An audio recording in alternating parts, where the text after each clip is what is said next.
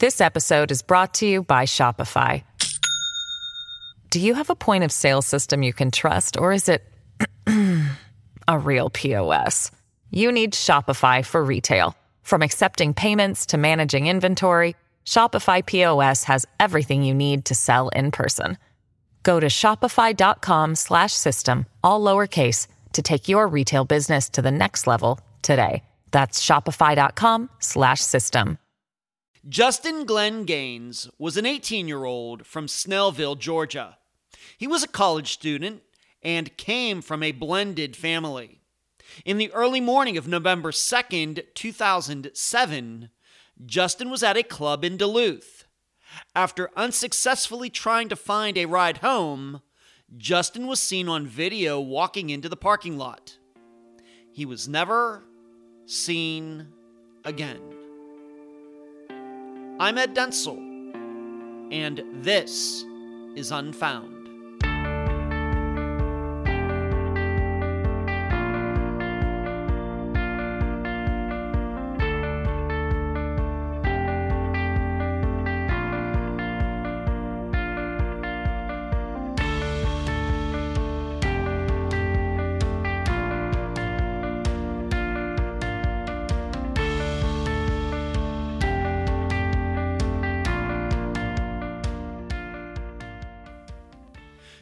Stories abound in disappearances. What we have heard on this podcast and the dubious sources themselves rival that scene at the beginning of Ferris Bueller's Day Off. I quote My best friend's sister's boyfriend's brother's girlfriend heard from this guy who knows this kid who's going with the girl who saw Ferris pass out at 31 Flavors last night.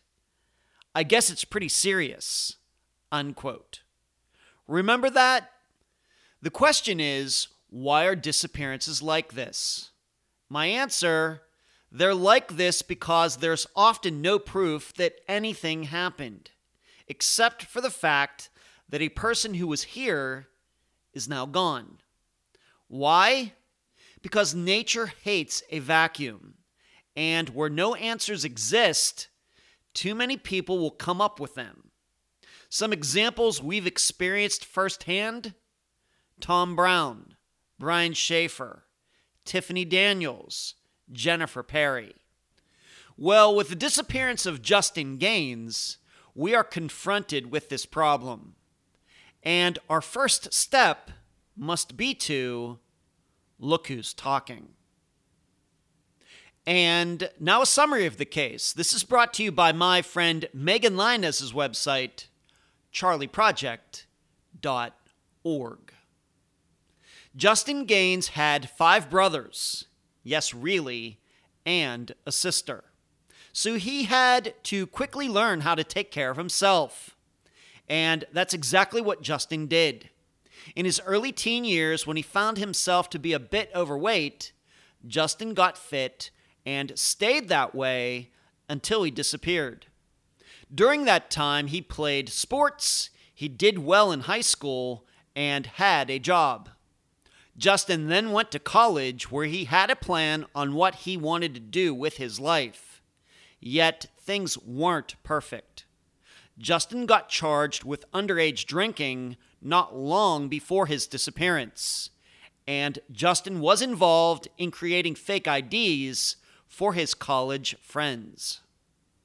So, on November 1st, 2007, Justin was home from school on a Thursday. He had no Friday classes. That night, he went out with friends to Wild Bill's in Duluth, a club Justin had visited many times. However, his friends got turned away because they couldn't get in for free. In response, Justin decided to stay. At around 2 a.m. on November 2nd, Justin started calling many different people to get a ride home. He was unsuccessful. Eventually, Justin was seen on video leaving the club by himself and walking around a corner of the building. He was never seen again. The people he called would later say Justin sounded fine. He wasn't drunk, he wasn't high, and seemed in good spirits. Justin's disappearance is a common type, and its kind is what eventually brought upon all of us the smiley face killer theory, which I consider to be rubbish. However, Justin's case is unique in that someone was charged with knowing something about his disappearance, but then that charge was dropped.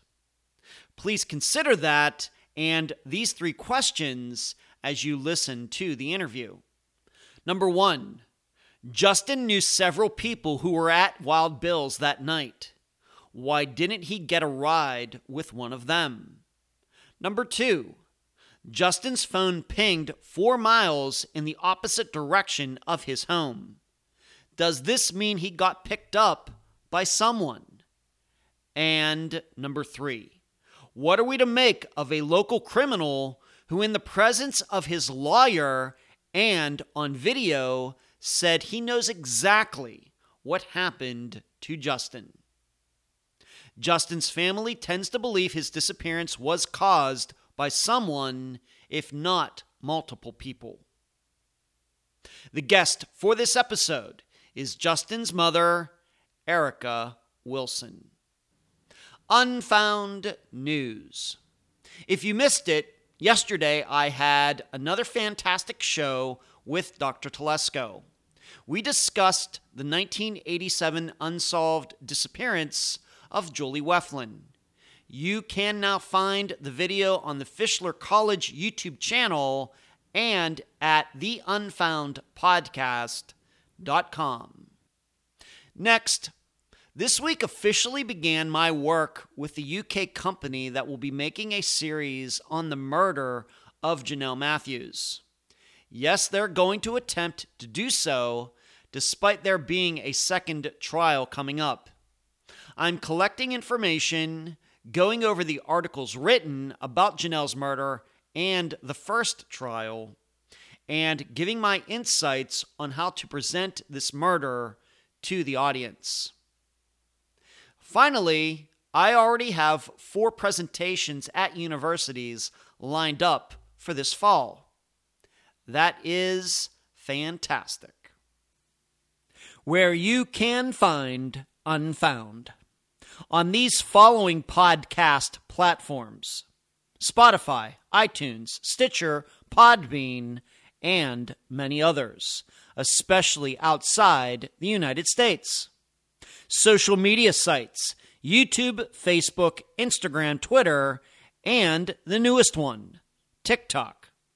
Listener support sites patreon.com forward slash unfound podcast paypal.me forward slash unfound podcast.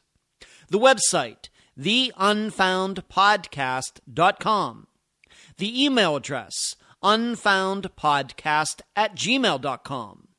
And please mention Unfound at all true crime websites and forums. Thank you. Hey, it's Kaley Cuoco for Priceline. Ready to go to your happy place for a happy price? Well, why didn't you say so? Just download the Priceline app right now and save up to 60% on hotels. So, whether it's Cousin Kevin's Kazoo concert in Kansas City, go Kevin, or Becky's Bachelorette Bash in Bermuda, you never have to miss a trip ever again. So, download the Priceline app today. Your savings are waiting. Go to your happy place for a happy price. Go to your happy price, Priceline. I'm so happy to have on this episode of Unfound the mother of Justin Gaines, Erica Wilson. Erica, welcome to Unfound. Thank you very much. It's uh, good to talk to you, and the listeners know uh, we've talked before, of course, on the telephone and on Messenger, but this is the first time us uh, seeing each other, and it's always unique to see people like put the face with the name. So there you go. That's what Erica and I are doing today. Uh, let's start here, as we usually do when we have uh, family members on Unfound. Let's talk about your family. Of course, you're Justin's mother. Uh, how many other children do you have? Talk a little bit about your family. Where does Justin fall in the line? If he does have other siblings, let's talk a little bit about that. Um, Justin has a lot of other siblings. Um, my husband and I um, got married, which is Justin's stepdad when Justin was four. Um, when we got married, he had three boys. I had three boys. So when we married, we had six boys, and then we Oh ended up having a girl uh, a year later. So Wow. So it was like almost like the Brady Bunch, but it was all boys instead of three boys and three girls. exactly. So we had the six boys, and then uh, our daughter. Wow. And And how, how does the daughter feel about having all those brothers? Wow. Uh, she enjoyed Six Brothers. Um, I mean, kept made her tough. Definitely made her tough. Okay. And where does Justin fall uh, into the line uh, of all of maybe just give an age dispersion and where does Justin fall in there? Uh, he was the second oldest, so uh, um, the second oldest of all seven children. hmm Okay.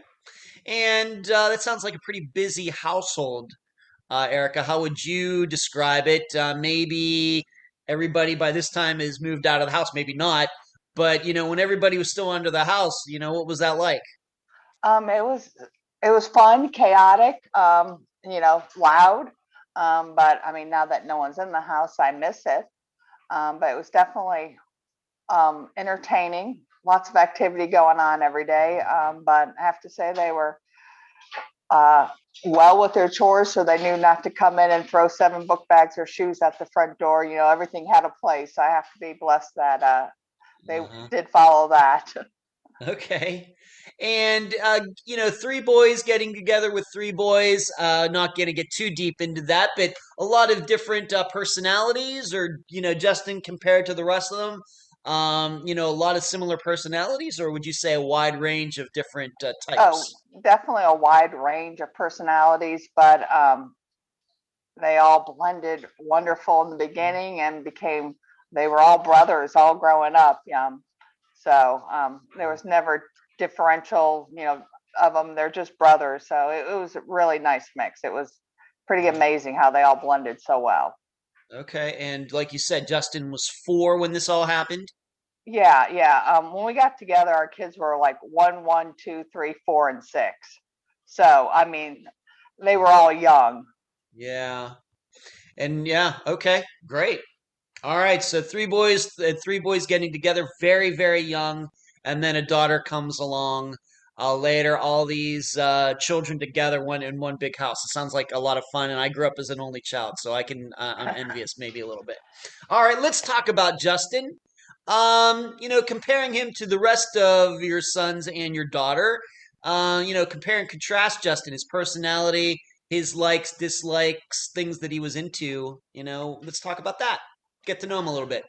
Um, Justin, when he was younger in middle school, um, thing, he was more quiet and uh, kind of chunkier, we'll say, chunky. And he was in sixth grade, and uh, something like in his brain changed. Um, my husband had told him, you know, he was like, "Oh, you know, people make fun of me," and he's like, "You got to love yourself before you know other people."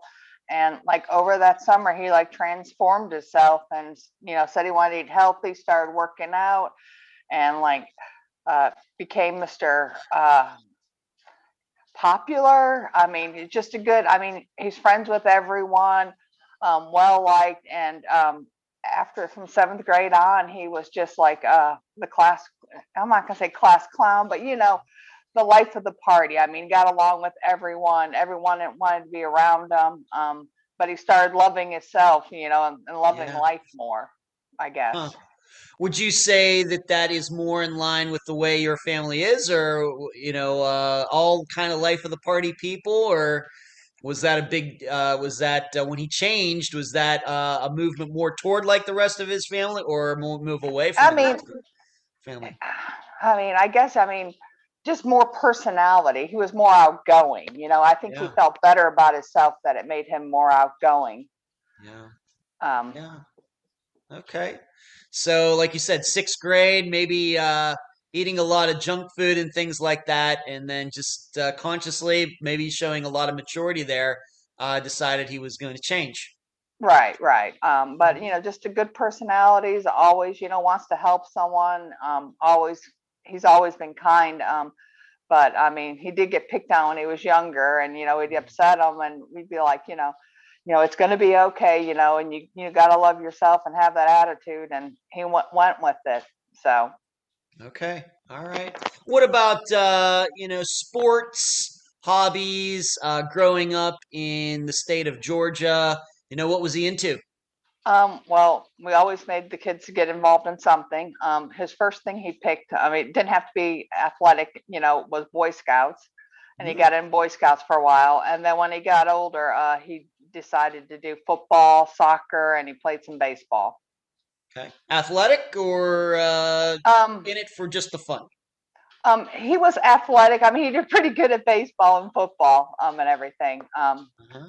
not the star of the team, but he did decent. So definitely had some athletics in him. Okay. Do you do you think he uh, enjoyed it, or was he just doing it because maybe his friends were doing it? He was really into it, or Uh, I believe he enjoyed. it. He enjoyed, you know, playing football for sure. okay. So All right, and and so he played like played in high school, for example. yeah, he High played in a yeah, and they did middle school like our youth league. Our boys played through the Gwinnett County Youth League. Right, Gwinnett County. Okay, very good. So he's into some sports, and of course, it helped maybe that uh, earlier when he was twelve or thirteen, uh, got healthy. You know, lost some weight. You know, maybe started you know taking his you know his health a little bit more seriously. That certainly is going to help in sports. What about school? How did he do in school? Um, good student. Uh, had to work at it. Uh, he was a good student, and he was blessed with not having to put much effort into it. I Mm, know some of his siblings would have liked that same blessing, but uh, he usually was a B student, and you know the one where you go, "Why- "Why aren't you studying?" But he got good grades, um, and he didn't have to put as much effort into it as some other of the children.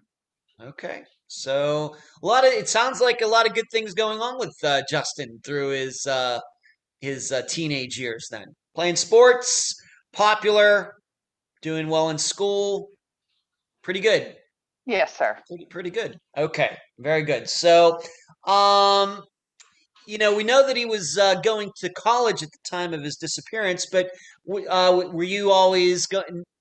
Did you kind of expect that he was going to go to college? Was that a surprise, or did you always think that he was going to get his higher education? Or I What? mean, I, I wasn't surprised. I mean, I, I guess I expected him to or hoped he would go to college. Um, but I mean, he was always strong enough in his academics, so I assumed he would go. And I mean, and his high year, senior year, I mean, it's definitely he was making sure he was getting into college or going somewhere for college, even though he was uncertain what his final degree would be. okay, and where uh, where did he choose to go? And did he apply different places? And how did he pick out the place that he eventually went? Uh, he decided to go to Gainesville State up in Athens because it was by UGA, but not as expensive. So um, he chose to go uh, to Gainesville State because it was a lower cost college, more affordable, but it was still up in Athens where, you know, a lot of the people from our area go up to school anyways for Okay. college. All right. Okay. Very good. So graduates from high school, and at the time of his disappearance, was he, uh, you know, a year in or just a semester in? How long he'd been going to it was college? his first. It was his first semester. First so he started there in August, and then he went missing in November. So it, it was his first semester. Okay. I suppose we can't leave this out, uh, being that he was uh, a young man uh, going, uh, starting college. What about relationships? Uh, girlfriend, playing the field. Uh, you know, how would you explain that part of his life? Um, he had a longtime girlfriend um, for many years. Um, they were not together, uh, officially together anymore when he did disappear, uh, Hmm. but they were still close friends. I mean, they still talked nice, hard nightly. Um, but I'm sure he was dating other people after that too. Okay. Did uh, maybe they break up because he went to college? Sometimes that happens, you know. Uh, the woman goes one way, the man goes. Yeah, I mean, way. she she had another year of uh, high school, um, but they they still were hanging out on weekends and seeing each other. They just whatever they weren't official or whatever they call it now. Okay. All right. All right. Let me. Uh, okay. So, so he has a relationship. Uh, was serious maybe in high school, but he goes to college. We know anybody who goes to college know how knows how that can be. You know, people split up, and maybe the boy or girl does follow the other one to the college if they're graduating a year later. But a lot of times that doesn't happen. All right. Let's move on. How was uh, that first semester? at college uh, going? Your impression? I realize you were not there. Uh, you know, keeping an eye on him twenty four seven. But in your opinion, what he was telling you, how was it going? Um, from what he told me and how it seemed, everything was going good. Um, I mean, he did let me log in so I could see his grades and stuff. Um, so I did have access. So I mean, I know he was doing Wow. good. Um, he talked to me about it. Like I knew every Sunday for whatever class he had something due by midnight. He'd always tell me, I got it, you know, done. So I mean, he was informative. I know he was doing good. Um, Mhm. and when he actually went missing, I emailed that teacher to say, Did Justin turn in his thing by midnight? And she said. No.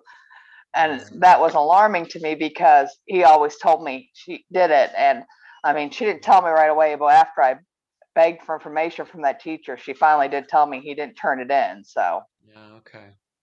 Well, I got I I have to say that really says something for Justin that he would uh, give his mother the own logins uh, so she could see how his grades are. It, I would have never done that with my mother in my college years, but so I have total respect. Uh, God rest her soul, my mother, but uh, I got to give a lot of respect to him uh, for being to do you know do that. Obviously, he respected you quite a bit to you know see you know and trusted you, and you trusted him to have that sort of arrangement. Okay, and I guess being that he did that, he must have thought he was doing you know pretty okay. All right. yeah. Um, who was his? Did he have a roommate in college? Was that arranged? Did somebody else, a friend of his from high school, go there with him? What, what was Um, the setup there? They had, he had roommates, they rented an apartment, and he was in the apartment with two other people he went to high school with. Um, one was going to UGA and one was going to uh, Gainesville State also with Justin. Oh, okay. So they were living together, but one was actually going to a different school. Right, right, because it's all in that same Athens area. Okay. All right. And um, what about work? You say he had, you know, they were renting a, an apartment. Was he had he did he have a job in high school? Was he working while he was in college? Uh, what what was going on there? Justin worked at QuikTrip uh, while he was in high school. Um, so during his breaks and stuff, they would let him come back. Um, Mhm. but up in high school, or up when he was in college, he was working at a pizza place called Gumby's Pizza. Gumby's Pizza. I love it. Going So- back to Saturday Night Live. Okay. Uh, quick quick trip. Is that like a convenience store or, or It's a is it? gas station, um, you know, a bigger gas station. Okay. And when he worked at this pizza place, is it like uh, actually working in the oven or was he like a delivery guy? What was he doing? Um, I believe he was the delivery guy. Okay, and they can make some nice tips. Okay, so he's managing his schooling and working at the same time, and it seems like he was um, doing pretty fine. I, I, I mean, how were you feeling about him? You know, how his life was going at that time before his disappearance. How were you feeling? Uh, I was feeling it was going pretty good. I mean, he had, you know, saved money to get that apartment. He worked hard to make sure he had the money for the, you know, his schooling. Um, Mhm. and he was, you know, working and doing his jobs. Um, he, you know, seemed concerned, you know, I mean, he wanted to do a good job and be able to pay his bills and go to school. Okay. All right. Let's move on to a couple things. And, uh, you know, we're going to talk about these issues just because I think we need to consider them, or we'll talk about them for as short a time as possible, but we do have to talk about them. Um, he did have uh, an issue, though, uh, with uh, drinking. I wouldn't say it's necessarily a DUI, but he had been drinking. We have to remember that he was underage at the time of his disappearance, but uh, was he passed out in his car and a police officer showed up? You know, what exactly happened there and when and where did that happen? To my understanding, he was passed out in the back seat of his car. The officer came by. Of course, he's in the vehicle, passed out, Mhm. underage drinking, um, and got a ticket for underage drinking. Um, he was in Athens, out by where the school is. Okay. Any uh was he like at a party? Did he go out somewhere and then just decide to sleep it off? Is that what you think happened? Or, you know, what did he tell maybe I'll just ask you this. What did he tell you about it or did you not know about it? What, what was the status of that? I did not know about it at all um, until after the fact. Um, so I assume he was sleeping it off instead of drinking and driving. Um, but either way, he was underage drinking, so Right. he was, you know, charged with that. Okay, and and like you just said, you didn't find out about that until after, and we'll come back to that. So that's something. Let me just ask you this: now that he's been missing, and of course we know he's been missing, you know, for a while now. Unfortunately, very sad. Um, have you heard anything else about anything like this? Any other problems like this? Uh, was this common? Do you think that he was drinking underage, or or was this like Oh, a I- one time? What do you think? Oh, I don't definitely don't think it was one time. Um, after talking to people, I think it's. I mean, he- they were definitely drinking in their apartment. When I went up to the apartment, there was plenty of alcohol for more than three people there. Um, but I'm sure it wasn't his first time. I'm sure he was going up to Wild Bill's and you know, um, drinking. You know, when he was up there, um, like any college student, and um, it, wasn't his first time for sure. Okay. That does bring us to the second topic. And uh, as the listeners and viewers know, we follow outlines uh, for these interviews because we want to make sure we cover everything. But uh, maybe what, uh, of course, maybe made uh, drinking underage simpler is that he had a fake ID. Was this something that he was doing on his own? Did, did, did you find out that maybe somebody else was making them and he bought one? What what was the story on that? well, the fake ID had um, that we believe he had the night was one of his old friends' IDs. Um, but it was uh, spoken of that Justin was making fake IDs. Um, at his college dorm, he was making some fake IDs. Um, but to my knowledge, one he had was actually his old friend uh, Brad Shuey, I think is the name that they said was on it, um, which was was someone's actual ID he had. It was his fake ID, his buddy's old ID. Okay, so uh, was this uh, guy then a guy who would have been 21 then? So yeah, he some- was a guy like- that I. Yeah, he worked with at QuikTrip, I believe, maybe, and uh, he was older. And Mm. to my understanding, Justin had that ID. Did they look alike? Um, fairly, yeah. Okay. Um, unfortunately, I don't think the people at the nightclubs really look at it Really or cared. you know, yeah, really care. Right. Right. That's a good point too. Okay. Uh, all right. So fake IDs. I don't know if anybody is really surprised at people doing that. I never had a fake ID, but on the other hand, I was never much cared about. I, to this day, I really don't care much about drinking. So, but I did know people who did have uh, fake IDs. So not crazy. All right. So, and we're going to come back to at least one of those issues maybe a little later. Let's move on to this. Just the days and weeks before, we've already mentioned this place once, Wild Bills. Why don't you tell the listeners a little bit about it? What, you know, just describe the place. Does it still even exist today in 2022? Was it a common hangout for Justin? What can you say about all of that? Wild Bill's is a large nightclub. Uh, well over 3,000 people can be there at a time. It's a different name now. Um, back back in the day, on Thursdays was called Thirsty Thursdays. 18 to come in, or and 21 to drink, or 18 to party, 21 to drink. I guess was their little tagline on Yes. Thursday, Thursday. Um, um, but like on Sundays, like when the, you were younger, they would have teen night. So I'm not, I don't remember ever letting him go there then, but um, I did hear, you know, on Thursdays, um, he he didn't have classes on Friday. His Mm. Athens is 45 minutes an hour from us, so he would come home on the weekends, hang out at our house, go out, and then on Thursdays, I now know that he was going up to Wild Bill's.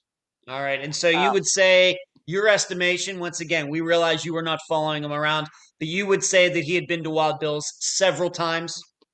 Most definitely several times. I mean, Okay. from when I, I went up there afterward, I've talked to many people. Justin had been there several times. I mean, the bartenders and ladies knew him up there. They knew him pretty well. And that- Oh, Yeah.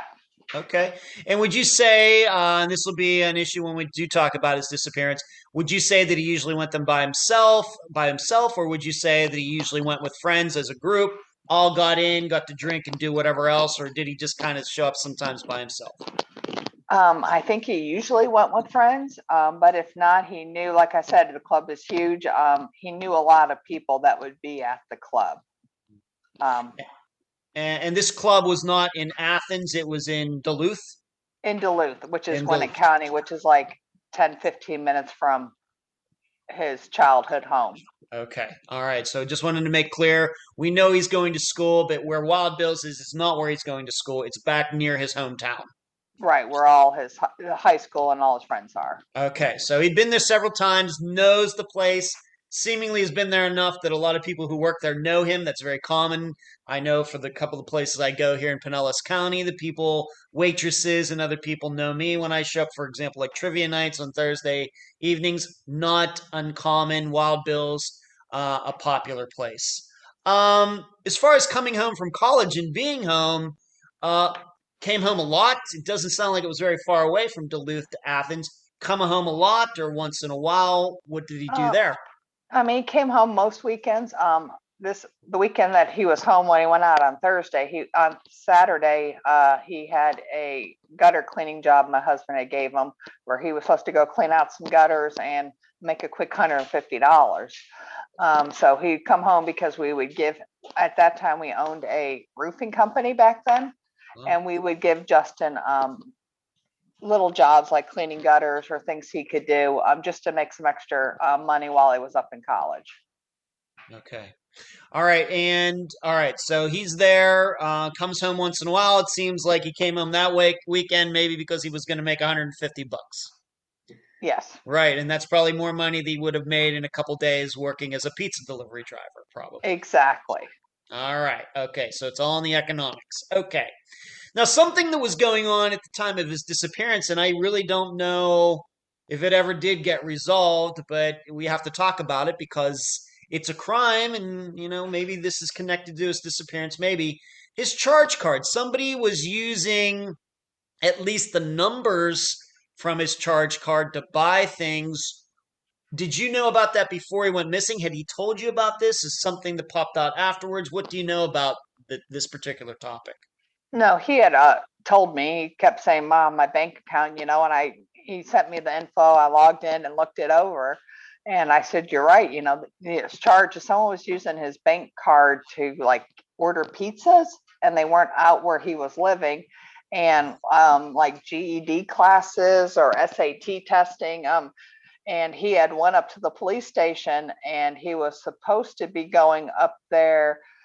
I mean, they made a case number. He's supposed to be going up there to talk about it, but he went missing before his appointment with the whatever at the police department. They were gonna take more information from him. Okay.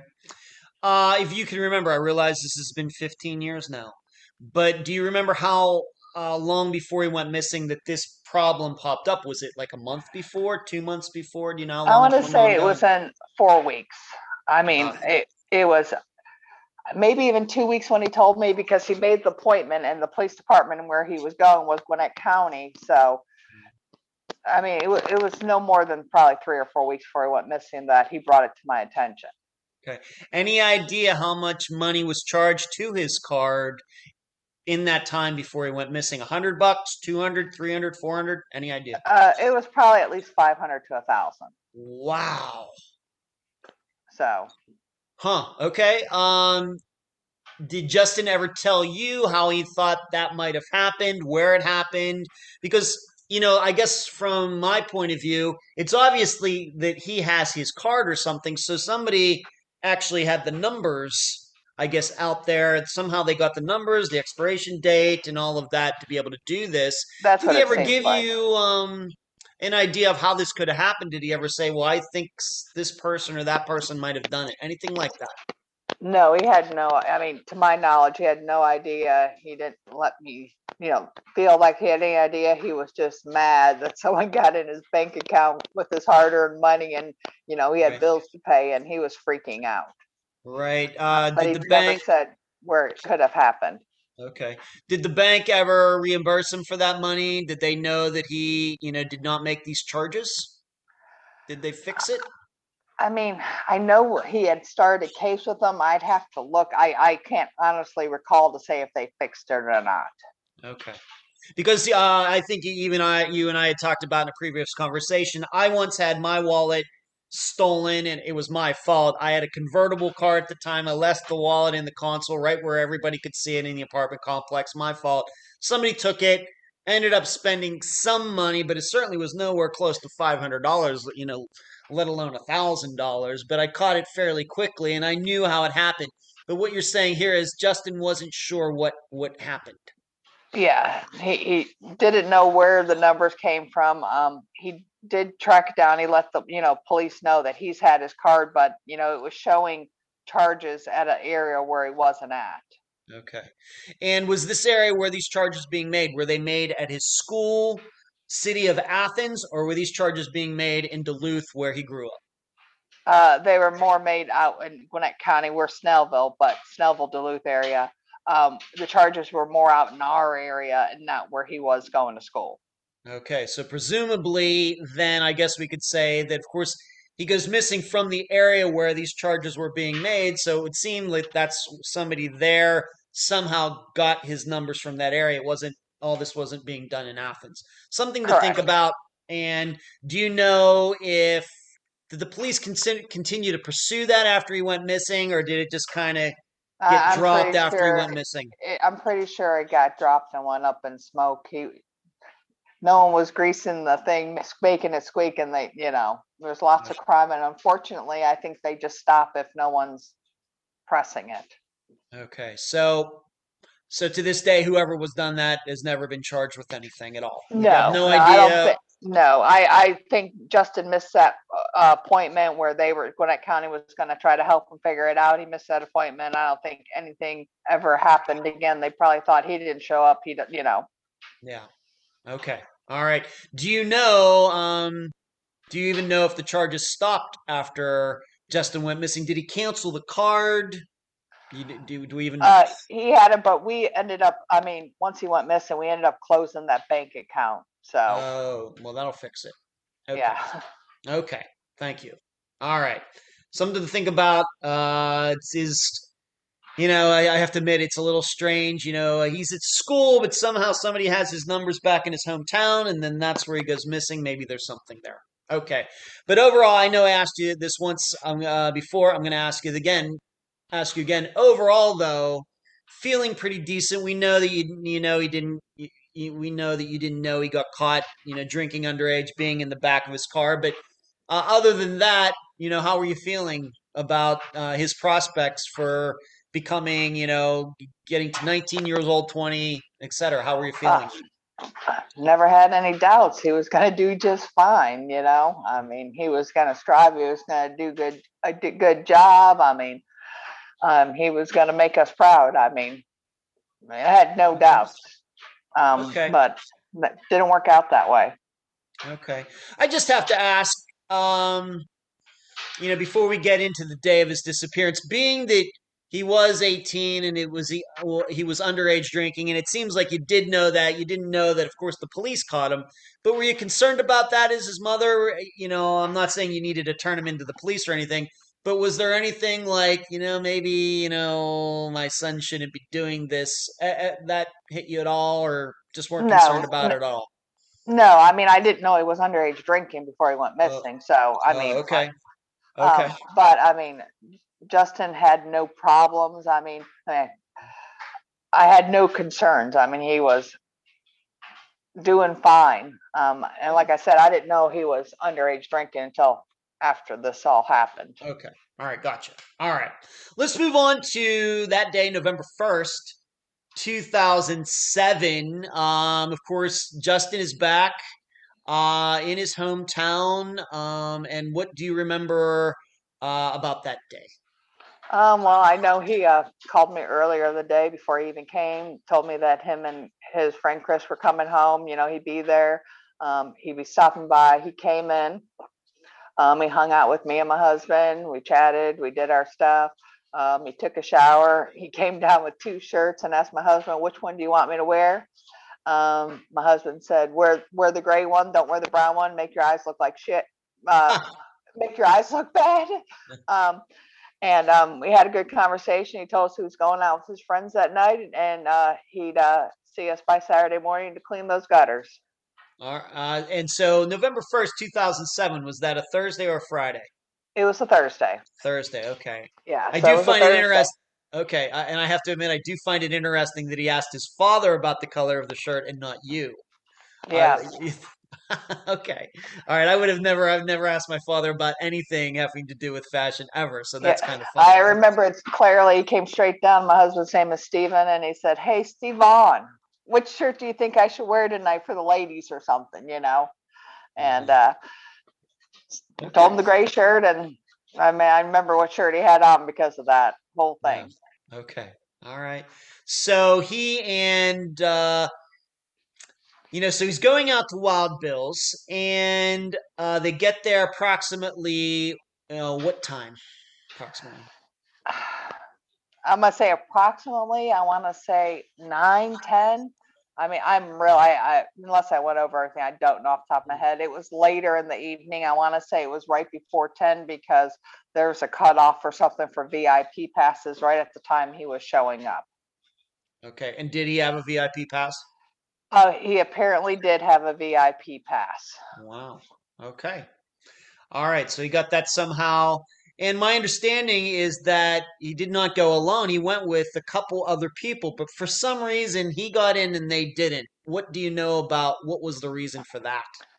Um, Justin went with um, the guy he came home from school with and his girlfriend. They all went up to Wild Bills together. Um, and for some reason, um, his buddies and his girls' VIP pass didn't work or they weren't able to get in for free. And they told Justin, hey, we're leaving. We can't get in for free. Justin was in. And Justin said, you know, don't worry, you know, I'll get away home. And uh, his his friend and his girlfriend, um, they left. Okay. And so one of them had driven and Justin had ridden along with one of them. Correct. All right. So they leave. So he's without a ride. But as you've already stated, he's been to Wild Bills many times. It's kind of near his hometown. And he's probably thinking, I'll work something out at two or three in the morning, whatever. Exactly. I'm gonna get a ride home. Okay. What have you learned about? Of course, he's going in there. Presumably, he's going to run into people that he knows. What have you learned about that night, him being there? And in fact, there is video uh, of him inside there la- uh, that night. In fact, there's a video of him leaving too. But what do you understand about you know that night, him being there? What did he do? Who did he talk to?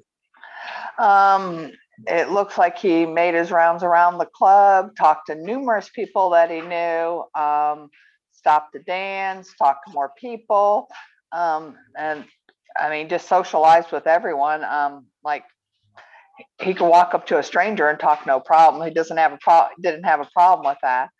Um, so um, numerous of his friends, you know, let me know they saw him there. They ran into him, you know, they hung out with him for a while. Um, but it seems like he was there for, you know, inside the club for at least two hours um, and was seen and talked to, you know, plenty of people. Okay. How big of a place uh, is this? Is this a place that uh, holds 100 people, 200 people? How big would you say it was? It holds thousands of people. There was probably 3,000 people there that night. 3,000 with three zeros. Thousand. Yes. It was big. What kind? Uh, is this like a country bar or wha- wha- 3,000 people? Well, back in the day, um, there's a guy named Bill Gentry who is sort of a country singer. He owned the place. Um, Wow. so it was Wild Bills. They did country on some nights. Thursday was 95.5 The Beat Club, um, which I would think was their most uh, popular night. It was more like hip hop. Um, but they did have lots of, you know, they held some, you know, uh, concerts there for different, I know, Wow. numerous country artists uh, back in the Wow. day. So big place, very popular. It's like the happening place there. It was the club, yeah. Okay. All right. Uh, I have a question for you. So he's seeing these people. You've, of course, have learned about how he was talking to these people, and he probably knew people there anyway. Did he ever ask for a ride from any of them that night while he's in there, trying to maybe like plan ahead? Well, you know, my friends didn't couldn't get in. I don't have a ride. Did he ask any of these people for a ride? You know, like for later in the night. Yeah, yeah, they, he definitely did. I had one person tell me he had asked for him. He said that uh, he didn't see Justin before he left. He had Hmm. left. He was already 30 like 30 minutes from home. This one, he lived further away. And then Justin had called him and said, dude, I thought you were going to take me. And he said he couldn't find Justin and he had one on his way. Um, but Okay. I am aware of two people that Justin had mentioned, you know, hey, maybe you give me a ride home later. All right. Okay, so he's there. He knows he needs a ride, and he's kind of planning ahead. we're going to talk a and we're going to talk right now about later in the night. But he's in there. He knows he needs a ride, and so he's trying to plan ahead. And maybe it just sound, doesn't sound like in this particular instance you just mentioned it just didn't work out because Justin wasn't around. It sounds like a huge place, and if they just you're didn't run into your each other. Yeah, and then you don't hear your phone ring. So you know, the guy Right. said he didn't hear his phone ring when he was in the club. So, and I, I mean, Right. I have to believe that because I I've been in that club and there's it's very noisy. Okay. Did any of them who saw Justin in the club that night say that he was uh, drunk? Did he have a buzz going on? Was he tipsy? Any idea how much um, he drank that night? Maybe if somebody got a hold of his credit card or something after the fact. Do we have any idea of his, you know, statuses with alcohol that night? I do not know. Um, he did not have his credit card with him. He only had cash. His physical Oh. wallet was at my house with his credit cards, his real ID, and all that. So he only had cash with him. Um, I talked to numerous people. Um, a lot of them said Justin wasn't drunk. He was fine. Um, I did speak to one person that said that Justin wasn't acting like himself. Um, but that person I don't know as well, so I don't know how well they knew Justin. Um, so I can only assume he was drinking um, from the video of him walking out. Um, I mean, I don't know if you could tell. I mean, he's not stumbling, so I don't think he's plastered. But I mean, I don't know how well he could hold his alcohol either. Okay, and and you may maybe people are thinking, well, he didn't bring his wallet and his credit card to the place. Maybe that was because he knew that his credit card had been stolen. You know, the numbers had been stolen. Could that have been a factor of why he didn't bring it with him? You, what, Eh, your opinion? It could have been, or he knew that if you don't have your cards, you can't spend money, and he was pretty cheap. Okay, mean, he was going to the. I'm not gonna lie, he was cheap. Okay. I mean, I mean, he, he was going to the club because he had free, free. You know, it's a good place to hang out, lots of friends, and it wasn't going to cost him the ten dollars to get in because he was too cheap to spend the ten dollars to get in.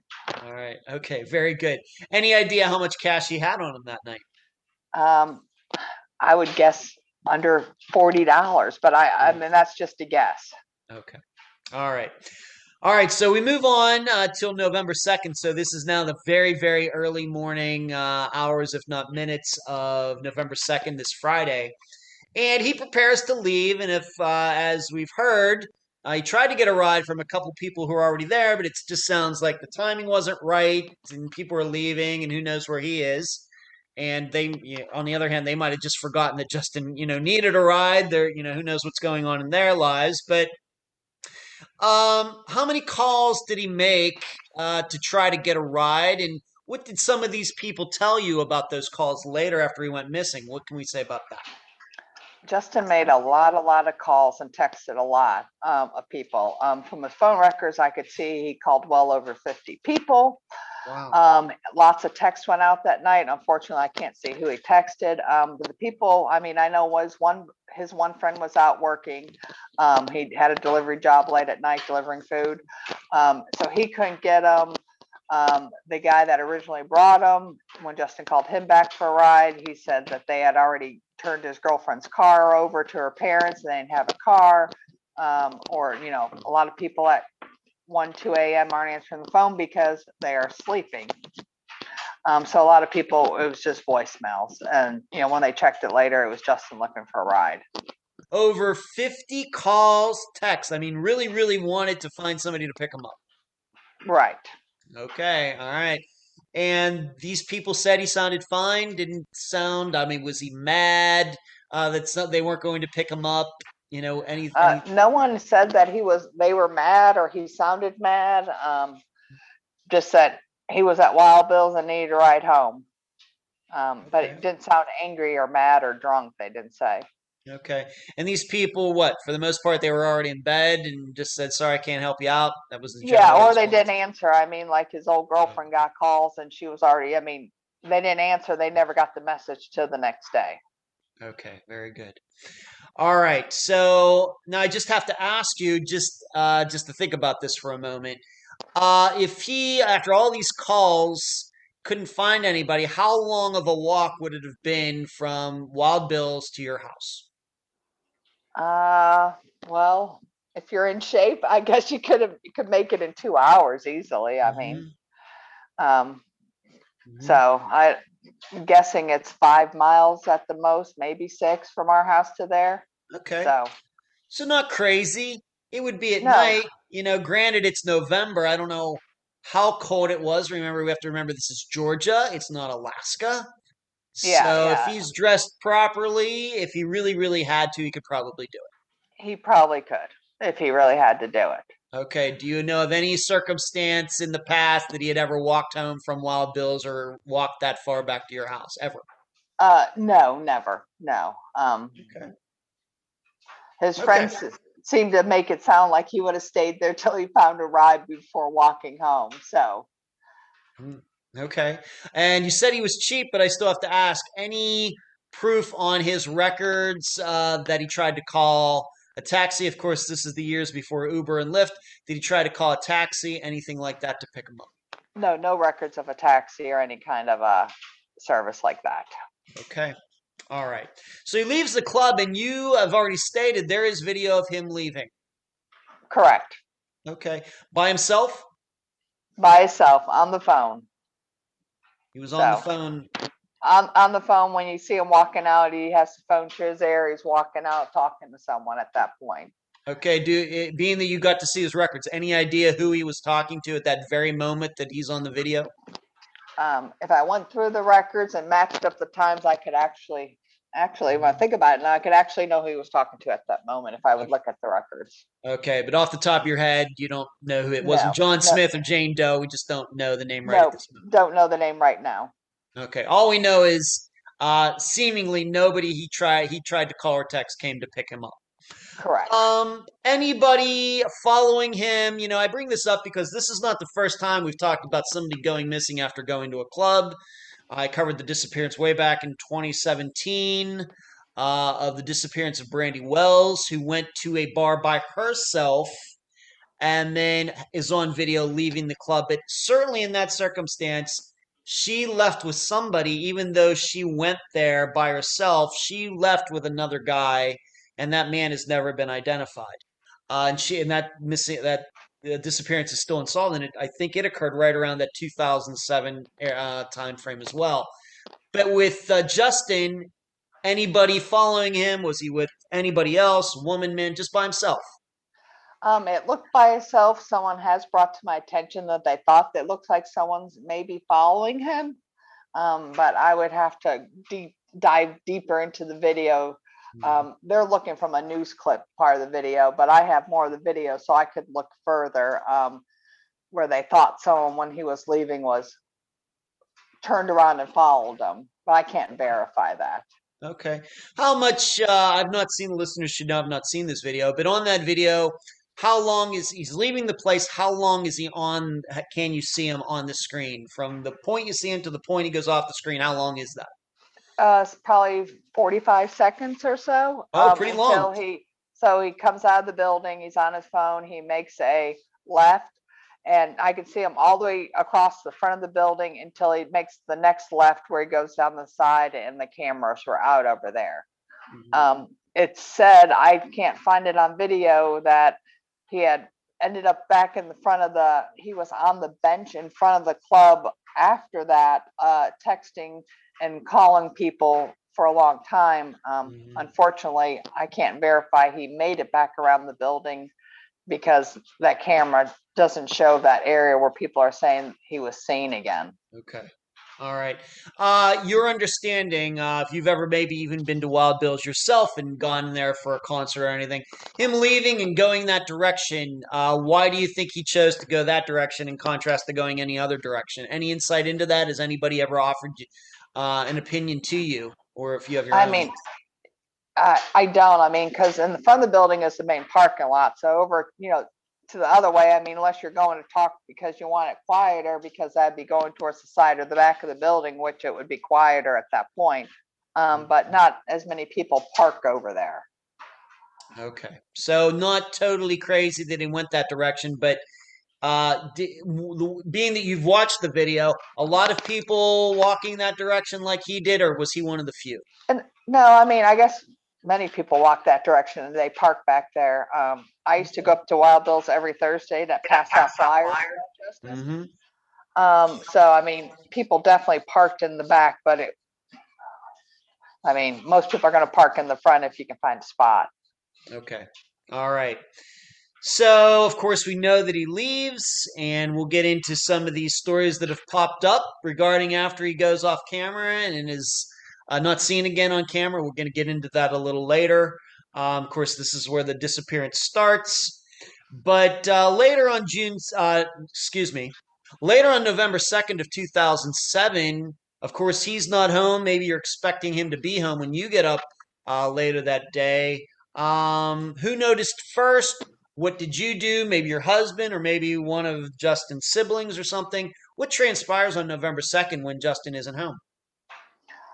Nothing, because I didn't expect Justin home until late Friday night or Saturday morning to do the gutters, because he was gonna hang out with his friends. Um, oh, okay. so on, you know, November second, I'm doing my own thing still. Um, had no worries. Now on the third, on Saturday morning, when Justin isn't at the house, didn't come home and isn't at the house at seven AM. Now I'm freaking out because Justin's not home to make that hundred and fifty dollars and that boy loves money. Okay. So on that Friday, November 2nd, nobody called you or texted you and said, you know what, I'm trying to call Justin and he's not calling me back. He's not getting back to me. Nothing like that happened on November 2nd at all. No, Wow. but on Saturday, that's when I Right, start texting right. everyone going, what's Right. going on? Okay. So we have, unfortunately, and we know in disappearances how important those even just minutes after somebody goes missing, how important they are. Of course, then when you get to an hour and then you get to several hours, you get to a day, we know uh, it gets very complicated very quickly. So essentially, it was over 24 hours before anybody who really truly cared about Justin knew that you know something wasn't quite right. So on November 3rd, what did you do? Uh, I'm guessing, of course, you tried to call and text them. Um, but who else did you try to contact, and what kind of feedback were you getting from people on November 3rd? Uh, I was calling everyone I knew of Justin's friends, um, asking if they heard from him. Um, we hadn't heard from them.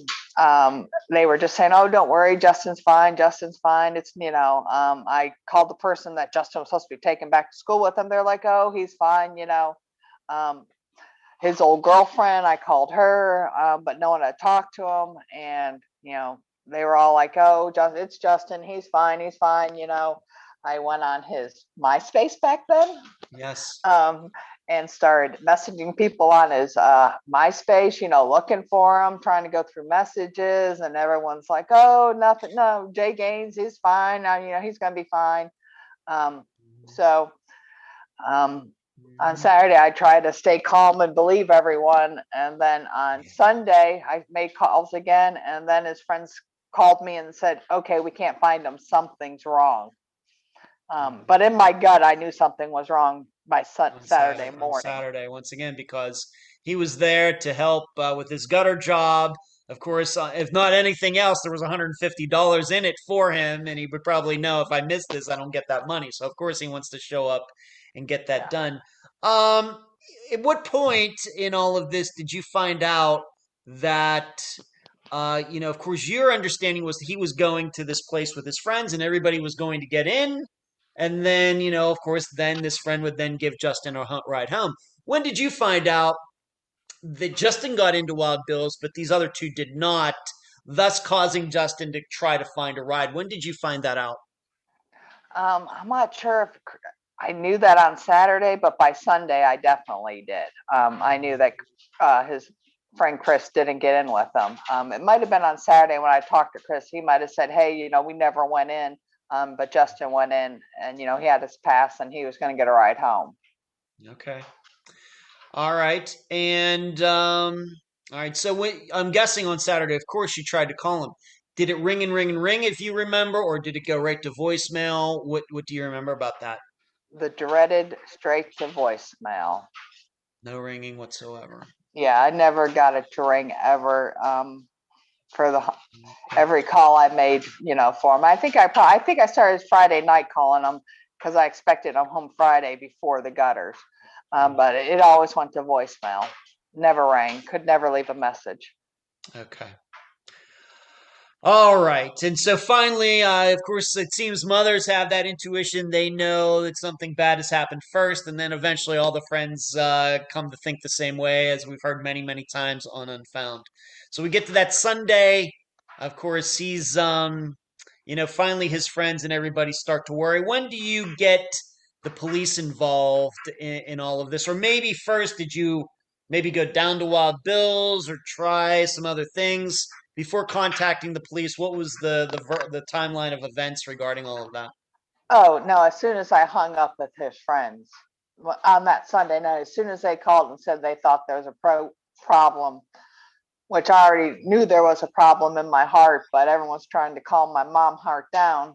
Um, as soon as I hung up the phone, um, it was late. We called the police right away. I, as soon as I hung up the phone, I was I called them right away. I was distraught. I just knew something was wrong. I was mad that we didn't call earlier, but everyone convinced me, oh, he's fine. He's fine. Yeah. Okay. So the police, uh, they show up at your place, uh, you know, fill out the report. Uh, what do that, you know, of course, uh, you know, we're into the first, the second, the third, the fourth. Do they eventually go down to Wild Bill's and talk to the people there? What do you understand about the police work that was done in, in, in that time? They took that report. And that was about it.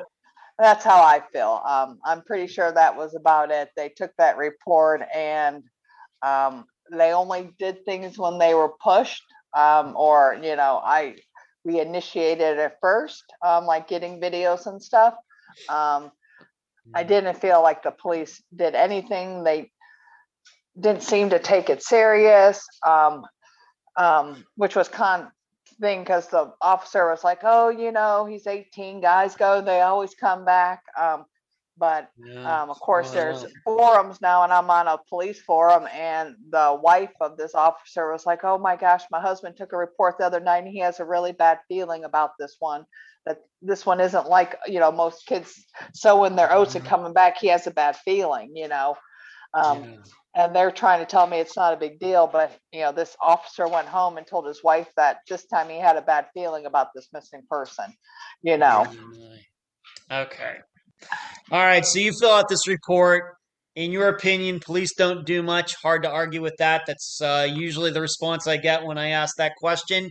Uh, any searches done? If the police weren't going to do it, did you and your husband, maybe um, Justin's other siblings, friends, start riding around trying to look Oh. for him, look for anything? What you know? What what, what about all that? yeah on monday on that monday uh we had by that time we had uh overnight that sunday we reported by monday we had flyers um many of people helped we started searching we started at wild bills we camped out in the parking lot we started you know we had maps and we started looking for things figuring things out um, we searched for at least a week um, and then we got involved with texas EquuSearch and we actually had a command post and we searched for probably two to three months we had a command post and people showed up every day. My husband and i didn't work and they showed us how to make these maps and we did grid searches daily.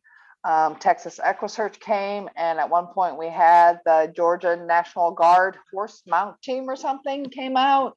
Um, we've done four wheelers, um, but it was a constant searching for, I want to say at least 90 days. Um, in all different directions. Um, working off of how Texas EquuSearch taught us, you know, how we should do the grid. And, you know, we did his route home. So if he would have walked home, you know, which way would he have went? You know, we went like 50 feet off the highways and streets and with four wheelers and, you know, that you know where the phone pinged um, all Yeah. around Wild Bill. So Yeah, we're going to talk about the pings here in a little bit. Um, most people, I'm guessing, have not been to uh, this part of Georgia. But how would you describe, once again, this is just, we don't theorize on these interviews. The listeners know we don't do that. But just to give an idea of this area, what kind of walk is it? You've already told everybody how long it would take.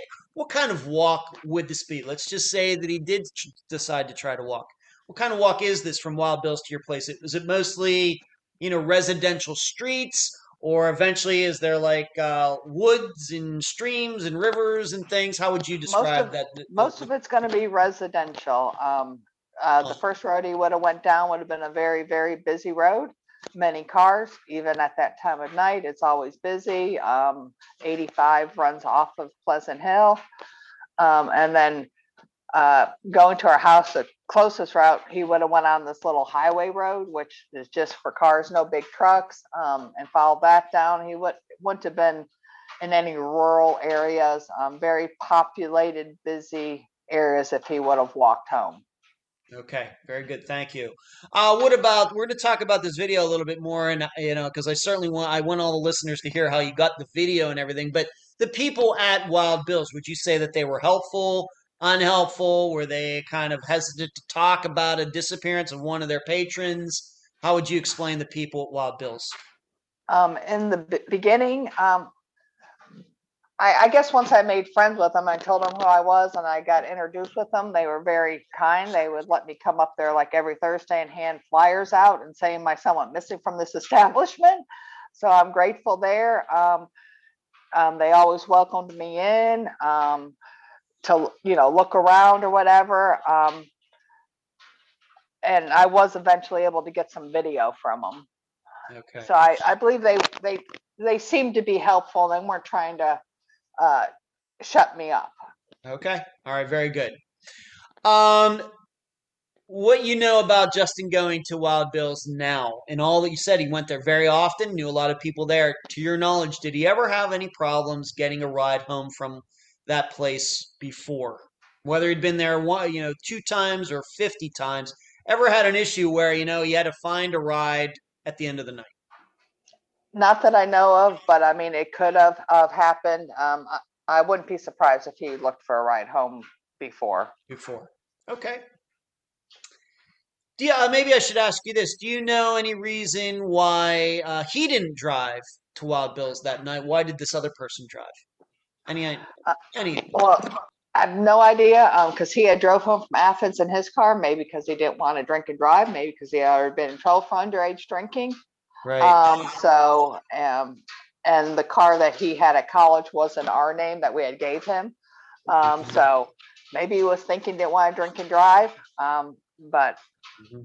that's my only guess. That, that's that is uh, that makes a lot of sense. And maybe I should ask you this: this uh, being that you found out about this afterwards, how long was it that he got charged with that before he went missing? Underage drinking. How far? How long was it before? I want to say two months before. So pretty is long. Pretty long. Yeah. Okay. All right, let's move on to the inter- uh, the part of the interview I call the rest of the investigation. And I know I asked you this before, but I'm just going to ask you it again to set this all up. These people who did answer their phones that early morning with Justin uh, needing a ride, in general, how would they say that he sounded? Did he sound uh, sober? Did he sound drunk? Did he maybe sound, hey, let's just put this out there? Uh, did it sound like maybe somebody might have, um, you know, drugged him or something? How did he sound? Uh, the people that left messages for all said he sounded fine.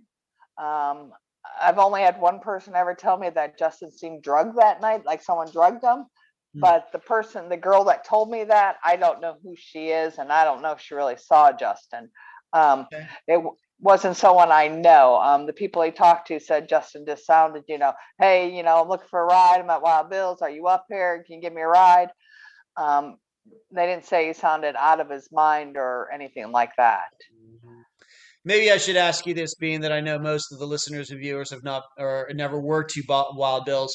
What kind of reputation does that place have? Is this like one of those clubs, as we all know, where you know people are, uh, for example, dealing drugs in the restrooms and things, or is it a little uh, more clean establishment than that? How would you typify Wild Bills?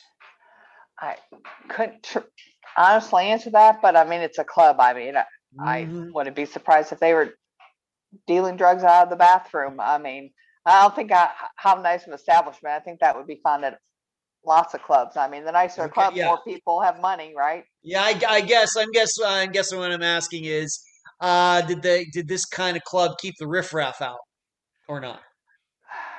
Any ideas? Um, no, I, I mean, no, I have no honest idea. No, I couldn't Okay. honestly answer that. Okay, very good.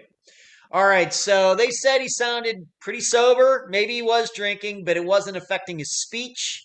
Obviously, was not affecting how he could use his phone. Was not affecting if he could text people, typing things out. So uh, he might have a few in him, and we know that he was underage drinking. But from a standpoint of knowing his name and where he was going and everything, it sounded like sounds like his mind was perfectly fine. You mentioned the phone pings. Let's talk about them right now. Uh, what did the phone? We we've talked about the records and uh, already a little bit who he called and everything. But what about the phone pings? Where was the last ping? Uh, when was it? Uh, what do we know about that? I believe the last ping was early Friday morning, around 2 a.m. Um, and I believe I always thought it was right within like two miles of Wild Bill's, like behind it in the woods. I thought, um, but from looking at some records, I think it's it shows more like four miles down the road um, is where his phone ping last at like 2 a.m. And it seems like around 2 a.m. at that point, his phone went went dead or got broke or something um, and never worked again. Uh, these this four miles down the road from Wild Bill's in the direction of your house or in the direction Opposite direction. Opposite, opposite. It looks like the opposite direction of our house. Wow, opposite direction of your house. Okay. Okay. Um, and maybe I should ask you about that, being that it was early into the next morning. Any knowledge of um how Justin charged his phone the day before? We know that he was at your house, or maybe he came home from college. Did he have a charger in his car? Did he charge the phone at your house? Is it, you know, would his char- phone run out of a charge at 2 a.m.? What do you think? Uh, um, if I don't remember him ca- charging it once he got here, so imagine he probably charged it in his car on the way.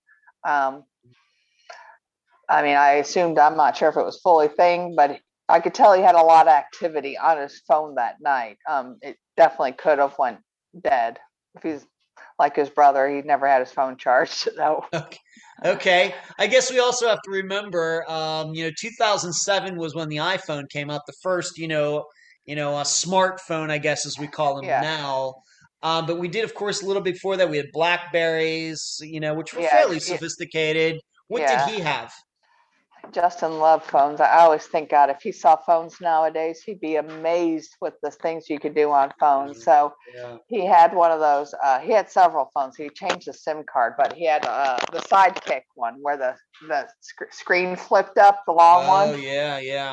Um, but Alright. that's one I I have like tons of Justin's old phones. I look at them, I go, man, I could probably like go through there and go like the errors. and if he'd look at it now, he'd be amazed. I think he had like one of those sidekicks, like where the keyboard, you know, the first time the Yeah. keyboard would slide out and you could, you know, text on that. Of course, Right. yeah, he'd be amazed with this internet and Chrome and Google nowadays. Absolutely, yeah. Of course, yes.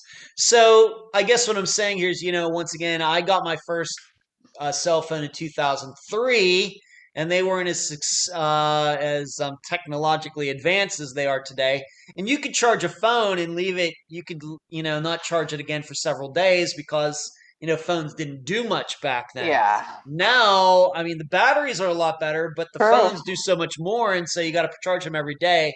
So I guess we have to remember that regarding that phone. But that's Yeah. for the time in 2007. That was a fairly sophisticated phone.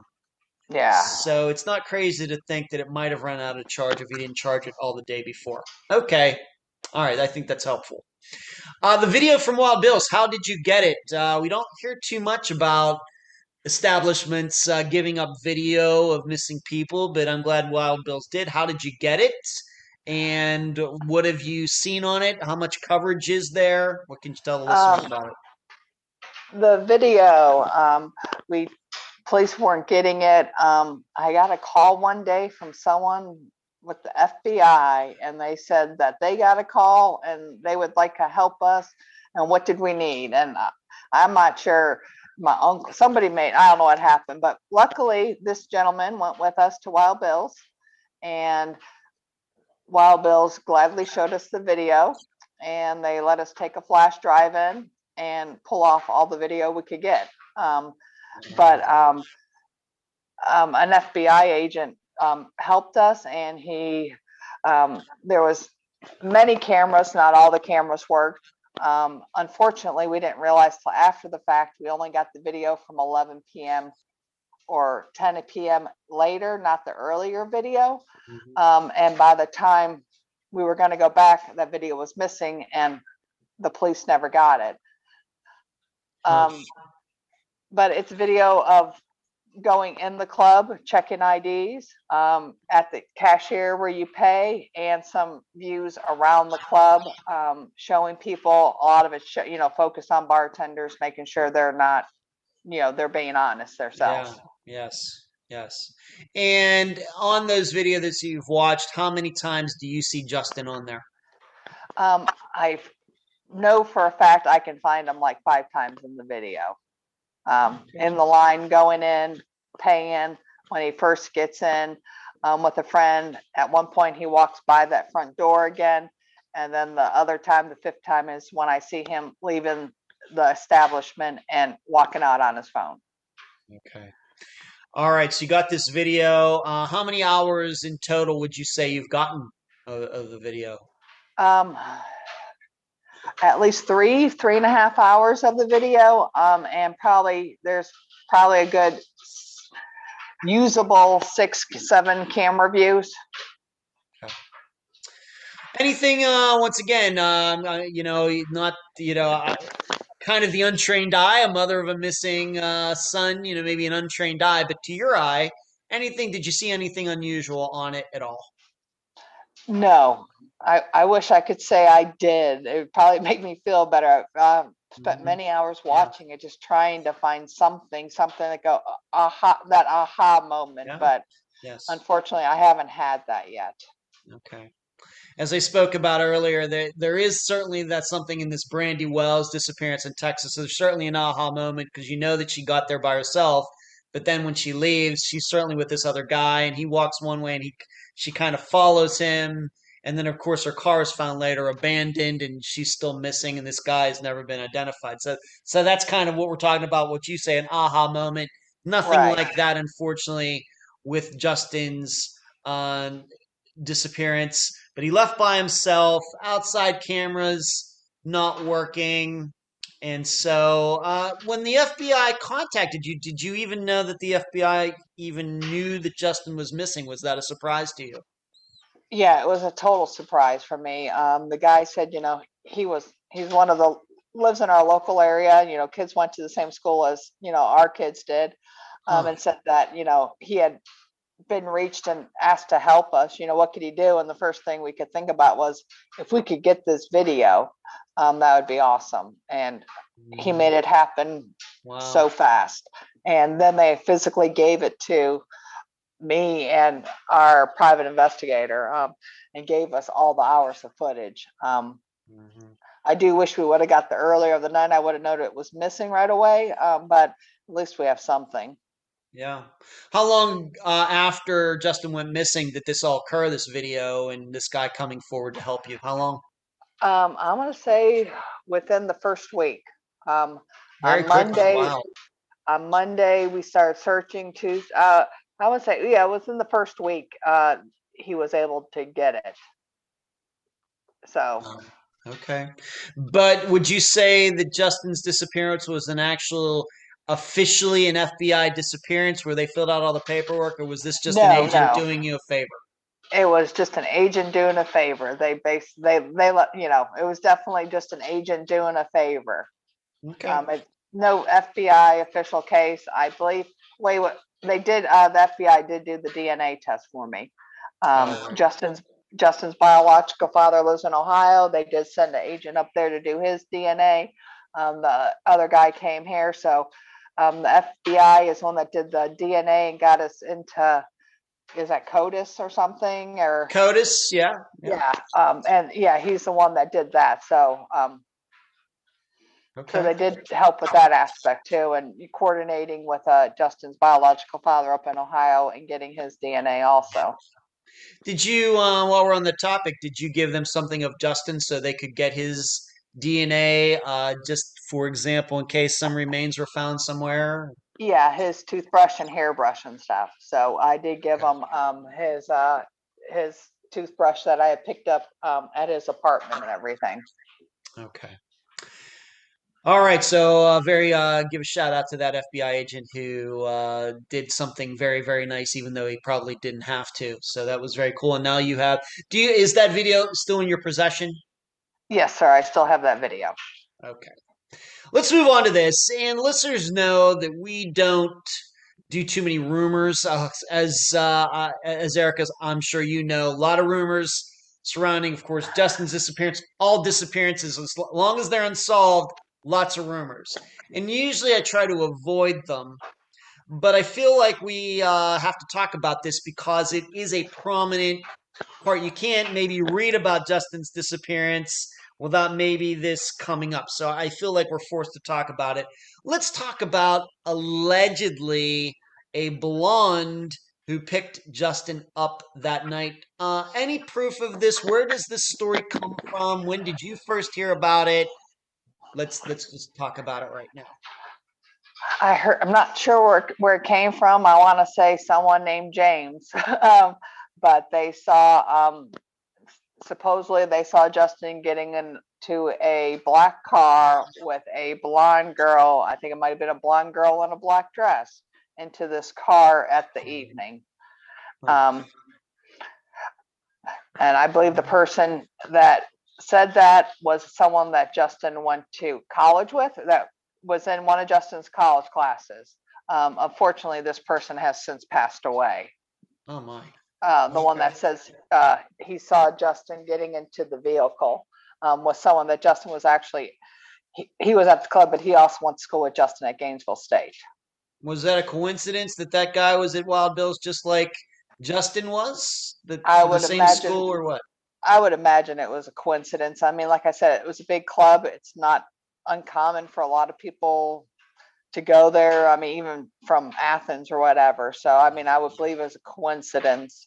Um, I had never heard of this guy when he told me, you know, we did verify this gentleman was there. So, I mean, but I don't know if he actually saw Justin get into this car with this blonde girl. Okay, but this is what this guy said. It- allegedly, this tip came from this guy. Correct. Allegedly.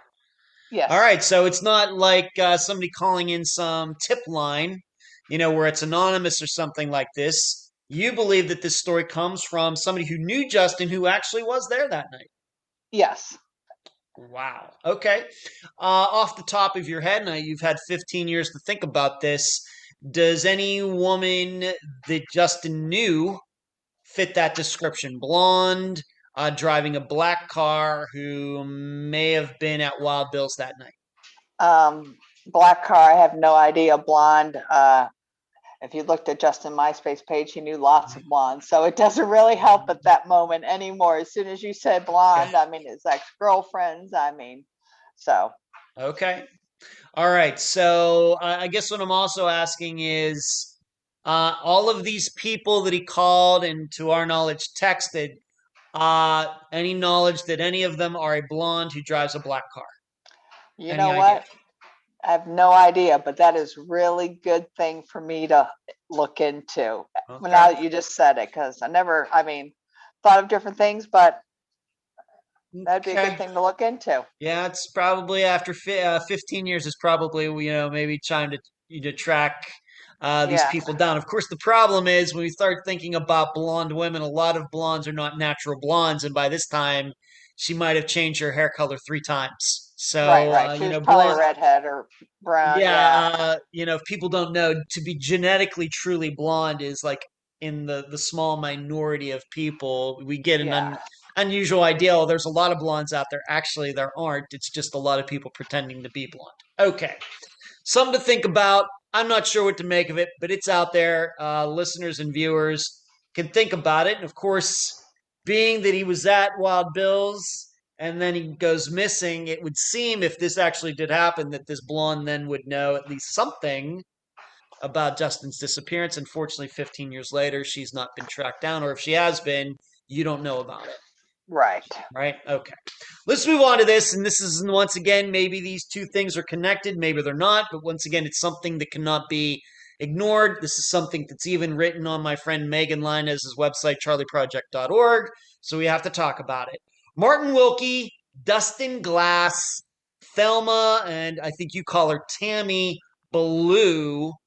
Who are they, and when did their names first pop up? How did this all happen? Uh, Dylan Glass is a name I've heard in the very beginning, um, along with other ones, but Dylan Glass is supposedly involved in Justin's disappearance.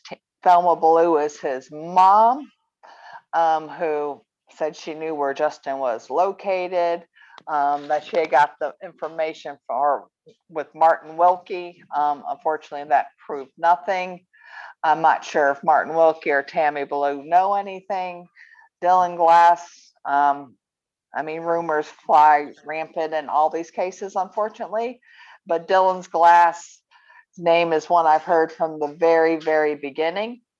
Uh, the most Since in 2007, you heard oh, his yeah, name. yeah, yeah, like a few days Huh. later. Um, Wow. um, but it's probably it's definitely the first name that we heard connected with Justin was Dylan and then other people, but it's always Dylan's name. Um, maybe someone else, but always Dylan. And um, if I remember correctly, we, I mean, of course, it's a still hearsay. We had a woman say that she got a call from Dylan on early Friday morning, freaking out, saying he had just killed someone, need to get rid of a body.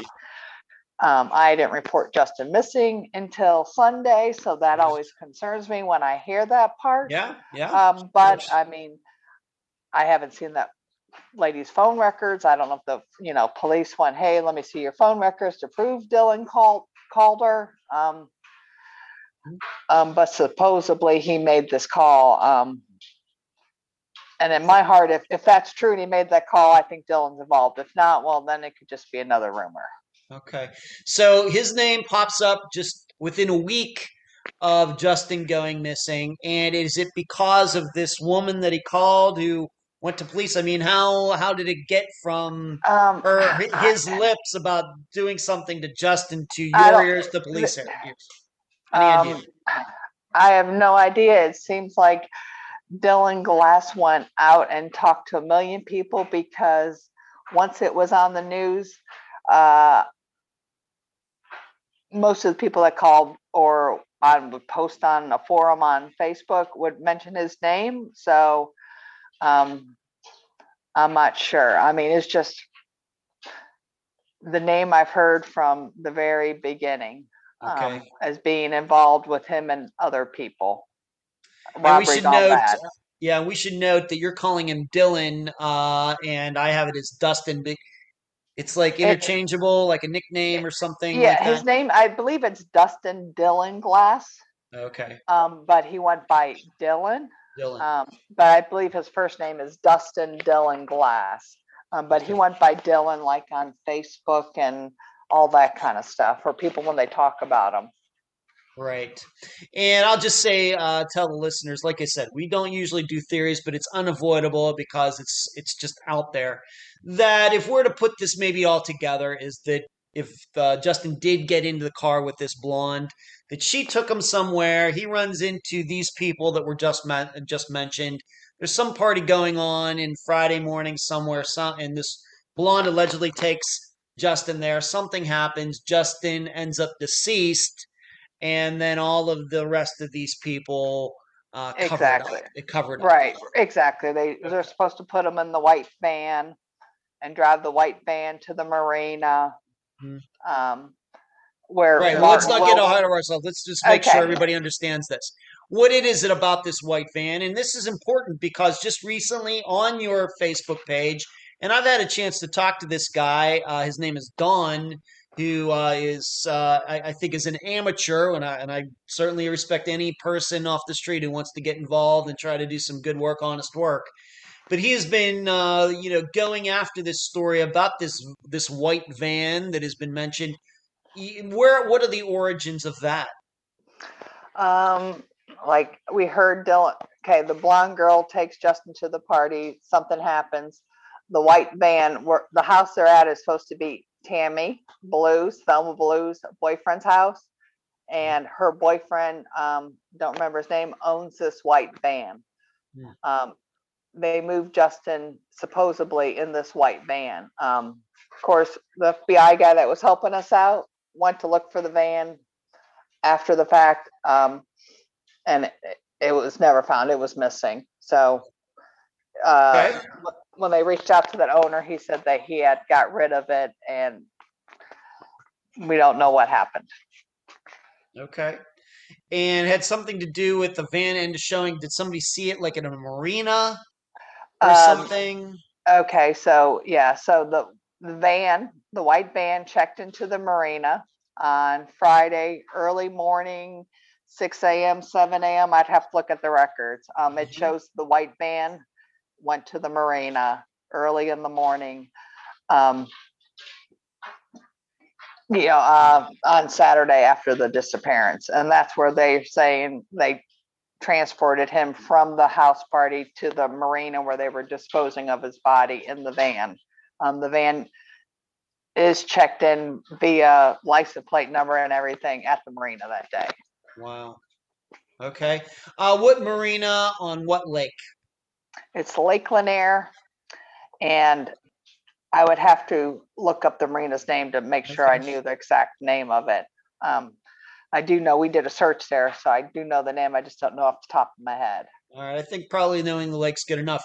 Lake Lanier, uh, close to Duluth, close to Athens. How close is it to all these locations that we've talked about? Um, it's probably at least thirty minutes from uh, Duluth area, um, 25, 30 minutes, Athens at least 35, 40. Um, if they, it's going north up eighty-five, so it, it's a good thirty minutes from the club. Okay. All right. And in fact, uh, to, to take this a little farther, is that um, even the VIN of the van is known, Right. and uh, it's been posted, I think, in your in your group uh, page on Facebook. And so I guess if somebody wanted to do like a Carfax or something, and that's I mentioned that because it was important in another disappearance I covered where they thought that a car uh, that was involved in a disappearance was long gone, and it some, turns out it was in somebody's garage for ten years. Okay. Um, you know, maybe somebody could do a Carfax or something on that. Uh, you never know what might pop up. But the VIN is known. The van is known. Uh, we know who the owner of it was, and this person allegedly knew these people, and something might have gone on there. Yeah, yeah, um, definitely. I've definitely thought about that. It's sort of, you're saying like run the VIN number Carfax, you know, I've ran Justin's, you know, how you Yeah. check your credit with your info. Yeah. Um, you know, Yeah. um, something I've noticed is when I check Justin's thing, it comes back sometimes, um, that he's ten years older than he is. So makes me wonder, did someone, you know, do something because, um, you know, if I could put in Justin's social security number and things and, you know, do a find me and who you're attached to, there's a Justin Gaines that comes up, but it says he's ten years older. So, you know, was there something funny done or is it just a coincidence or a mistake on the internet?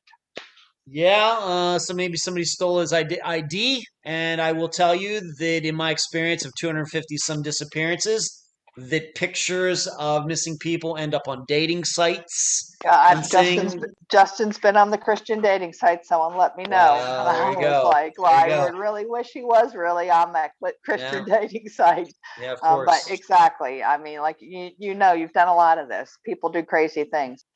However, this really isn't uh, the end of uh, this regarding this van. In fact, I think you, you maybe said 10, 15 minutes ago that Thelma had actually, Thelma Ballou had actually said something to the police about uh, her thinking that Justin's remains were on her property or somewhere she knew about.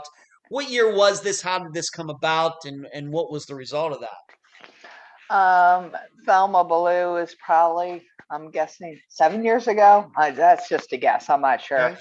Um, Okay. said that she was told that Martin Wilkie, who supposedly moved the body, moved it to a well. Um, granted, Thelma Ballou was in jail at the time, so she might have been trying to cut a deal. They direct, they, she directed them to a well, they dug it up and there was nothing. Um, she's saying that it was, this well is where they put them. Okay. Uh, was she charged with anything for uh, misleading investigators?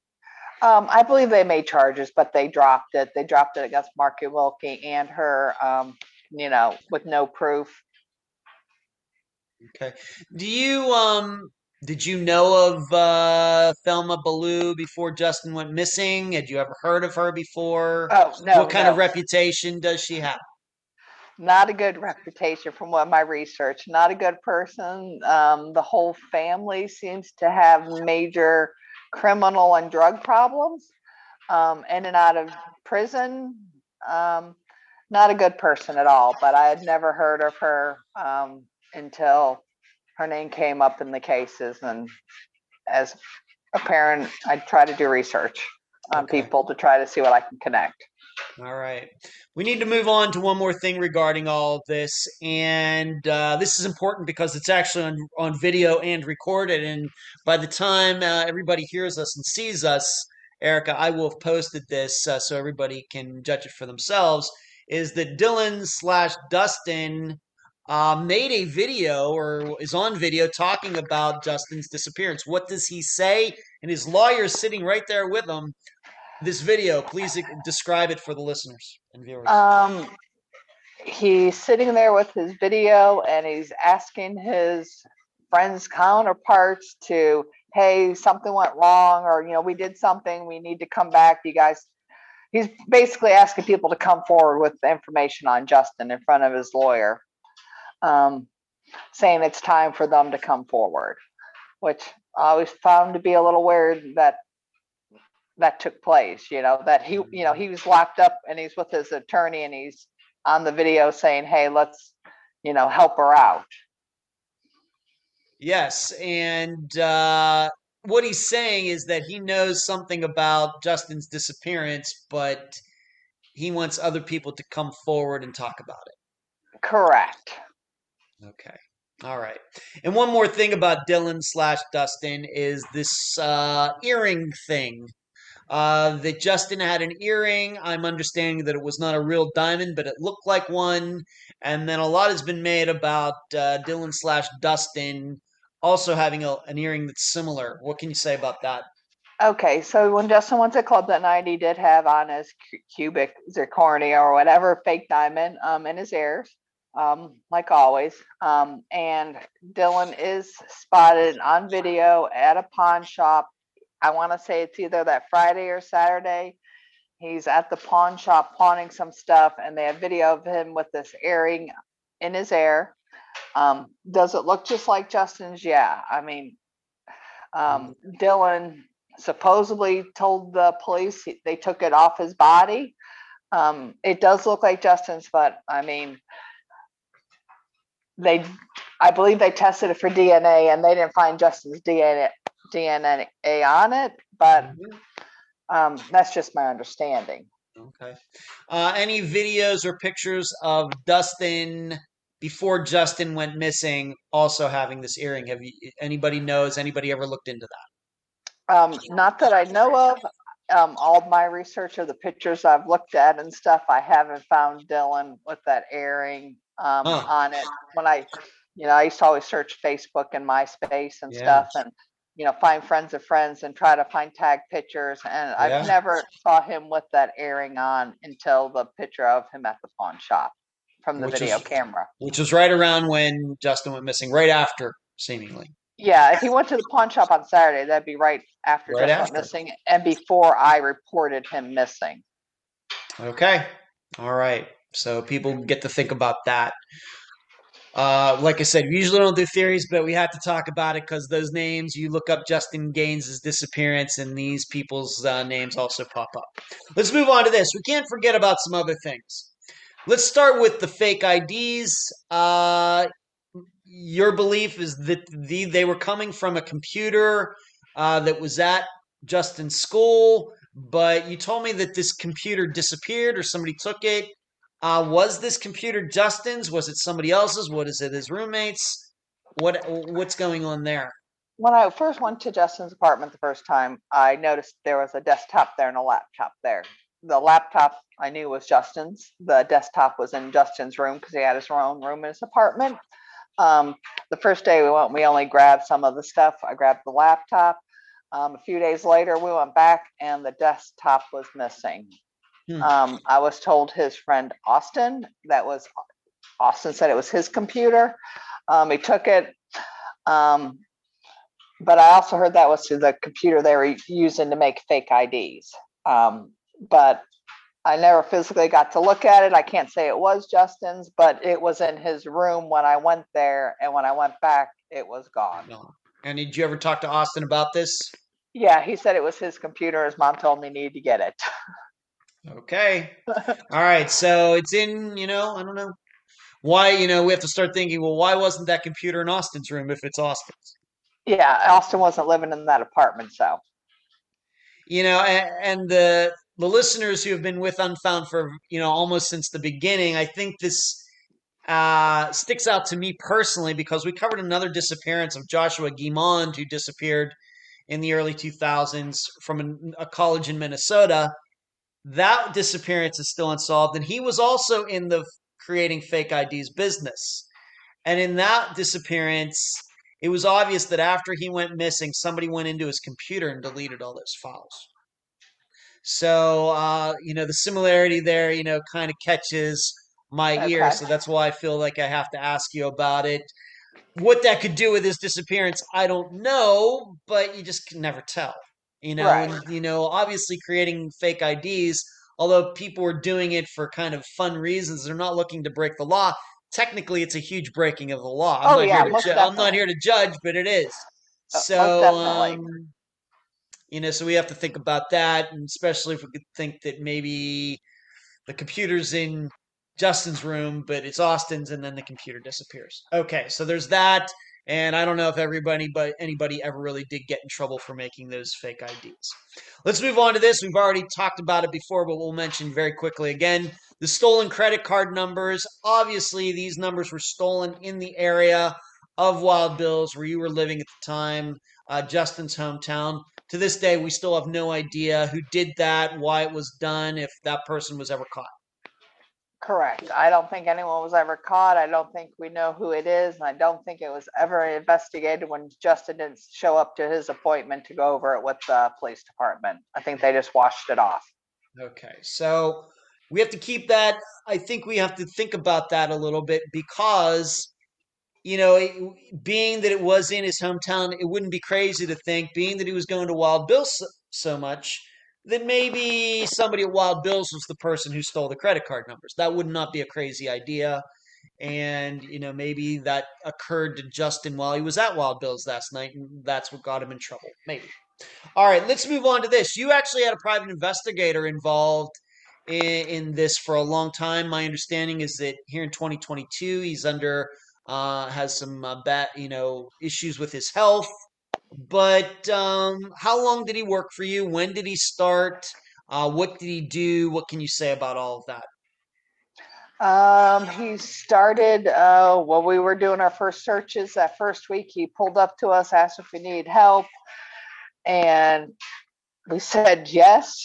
And he dug in 120% after that. He uh, interviewed a lot of people. Um, he answered a lot of my questions, um, brought me sanity Yeah. um, because you feel like no one's listening or the police don't care. yeah. And um, he was always there to listen with ideas. Um, you know, um, the FBI guy, like wanted help. I mean, I mean, I think it was our private investigator Bob that said, "Hey, this video, we could really, you know, use it, and you know, to help us get things we needed." Um, hmm sorry. Um,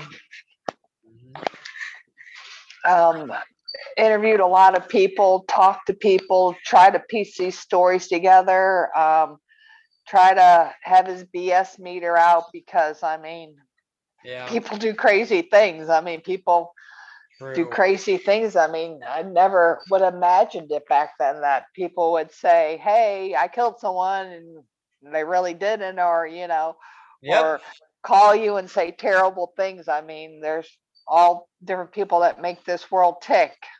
I'm glad I don't know them all. Yes. um, Right. Uh, at any time, I mean, how long did he work for you? How how long was he on the job? uh, 10 years at least. Wow. 10 years um he would Wow. he he would help push the police i mean as private investigator you can't get all the info legally like license Mhm. plates and things and he was a really good go between between the police i would get the police they would let him go into their meetings and bring his ideas and his knowledge um, which i found out now that's unheard of because a lot of police departments don't like that um, um, but our it wasn't our police, our sheriff at the time we had our sheriff. Um, somehow we became very good friends and had a relationship. And he would allow Bob to go into these meetings and bounce things off them and go through things. Or Bob said, you know, uh, we, you know, maybe we should interview this. Um, they definitely worked with him, which I hear nowadays is or is really isn't common. Right. Did uh, your private investigator have a chance to talk to any of those people that were mentioned before? Dustin, Thelman, Thelma, Martin, any of those people? Did he talk to any of them? Um, I know for a fact he's definitely talked to Dylan. Um, I'm pretty sure he talked to Martin Wilkie too. I believe he actually talked to the owner of the white van too. Wow. Okay. Was he ever able to, I guess not, uh, or I think you would have mentioned it by now. Uh, what kind of efforts did he put into trying to track down this blonde in a black car? A lot of efforts. Um, we, yeah, I mean, that was like one of the things is like when we were up there looking for, you know, this black car, but you know, there's a lot of black cars that go to the clubs. I've realized that. Yes. Supposedly, we, I remember, um, them saying they had, this black car was supposed to have neon lights under it, which would have made it easier to see, which Yeah. all my nights there. Um, but a lot of effort trying to piece these pieces together the blonde, the black car, the white van. Yeah. Okay. Uh, in his work, if you can say, did he ever offer up, given that he worked for you for 10 years, talking to a lot of people, did your PI ever give you his best idea about what happened to Justin? Did he believe this story with Dustin and Thelma and Martin, or did he believe something else? What what was uh, what did he tell you he believed? Of course, he could be wrong, he could be right, but right. Um, did he say? I, I believe he believes that Dylan is involved. Um, I'm not saying with Tammy and Martin, but two other people names, um, which I don't feel comfortable saying, but okay, names um, come up a lot. Um, and um, I don't, that was his, you know, feeling um, is Dylan and other people. Um, not always the names that everyone else comes up with, but there are two other names, which I don't know, maybe that he thinks, you know, would have helped Dylan do that. Um, okay. um, So he- so- So what you're are- saying is he inclined to believe he's inclined to believe the story. You know, maybe Thelma, of course, we know that Thelma lied. She said something, they go to that area, they can't find anything. But at least the Dylan slash Dustin part of it, your your private investigator felt that to be compelling. He does. He he does feel that Dylan Dustin in some aspect is definitely one of the key players. Okay. And uh but we should be clear, if this wasn't clear before, Justin, to at least your knowledge, to anybody's knowledge, didn't know these people. No never met them, never ran into them, nothing. Correct. Okay. All right. Let's move on to this recent work. We've kind of talked about it. I had a chance to have a messenger conversation with this guy, Don. Um, what ha- has he been doing? I, it, it seems to me that something has to do with a lake, maybe this Lake Lanier. Uh, what is your understanding uh, with Don? Have you had a chance to talk to him? Uh, Do you coordinate with him? I know he's prominent in the, on your Facebook page. What can you say about Uh, I have not coordinated with him. He just said he wanted to run by some theories that he was working on. It looks like he had done the research, um, read articles, and he seems to be going with, I mean, the one that's probably most common, which, you know, because of the VIN number and the missing man, they say, um, looking into a- that aspect, you know, trying to piece it together. You know, he's at Wild Bill's, his phone pings four miles away. Um, and then the lake. Um, Yeah. Okay. Yeah, it's it's it's uh, something when just some stranger comes out of the woodwork and says, "You know, I'd like to try to help you with this." Right? Of course, I do this I- podcast. I do this for a living. I don't think Yeah. Don does this for a living. Just some regular person comes upon and comes up and says, yeah. I mean, "I think I, mean, have something to offer." Yeah, I mean, you, you always wonder. I mean, but he's seen, you know, at this point, Yeah. 15 years, I take everyone's offer. I mean, like in the very beginning, um, I don't know where I just thought had this random thought, but like we had a guy that wanted to help us with the searches all the time. I didn't know him. You know, Yeah. now I look back at like, why was he directing us that way? Did he know something? You know, Yes, I, I get it. Um, because they say people, you know, and that you know he comes came into the search and he was there and he tried to insert himself, you know, and hmm direct us, you know, was this guy, you know, trying to lead us away? And, you know, do Yeah. I need to look this guy back up? Because now I think years later that, you know, maybe I had a funny feeling why he was there back then helping. Yeah, I think that's a healthy. Uh, there are a lot of people who want to get involved. They say they want to help, but all they're really doing is they just want to be like on the inside, you know, quote unquote. They just want to get the backstories and everything. They're really not trying to be helpful. They're just trying to get information for themselves Yeah. for Yeah. whatever, you know, for whatever reason. So I think that a healthy, uh, you know, skepticism is always good, and you, you know, you. you it's kind of well, you show me what you can do first, and then I'll choose to accept Yeah. you I or mean, whatever. You it's know, sort of like when we'd go up to Wild Bill's every Thursday. One night I had this suspicious guy follow me around and then he started asking me questions and I was uncomfortable because I kept I kept like walking in the bathroom telling my friend I was like where are you in the club? Because this guy's following me. You know I'm asking about Justin and I mean we ended up taking a picture of him because he just he just it was just airy you know? Most people would be like yeah I'd be like hey have you seen this person? My son he went missing here you know a week ago two weeks ago. And this guy was trying to dig in more like what have you heard? What you know? Yeah. you know, and I kind of like, why were you following me around and you know giving me these airy feelings? I and I look back at now and I'm like also like wonder, you know, did he know something? You know, was he trying to follow me to find out if we were, you know, Yeah, that's very common. Once again, I, I a lot of these uh, disappearances that we cover have a lot of people, you know, trolls and kooks and things who are just fascinating. You know, you know, unfortunately fascinated with them in Oh, an unhealthy, wa- unhealthy way. So yeah, yeah. So it's it's good to have that healthy skepticism, um, right? But 15 years later, if somebody is going to do something like it seems Don is doing, I talked to him. Seems like a good guy, yeah, you know. yeah. You know, so I, I scrolled through his Facebook. I thought he looked helpful, and you know, um, so Yeah. I try not to turn down things. Like I said, it's been 15 years, and I am ready for answers. I'm tired. I'm exhausted. yeah.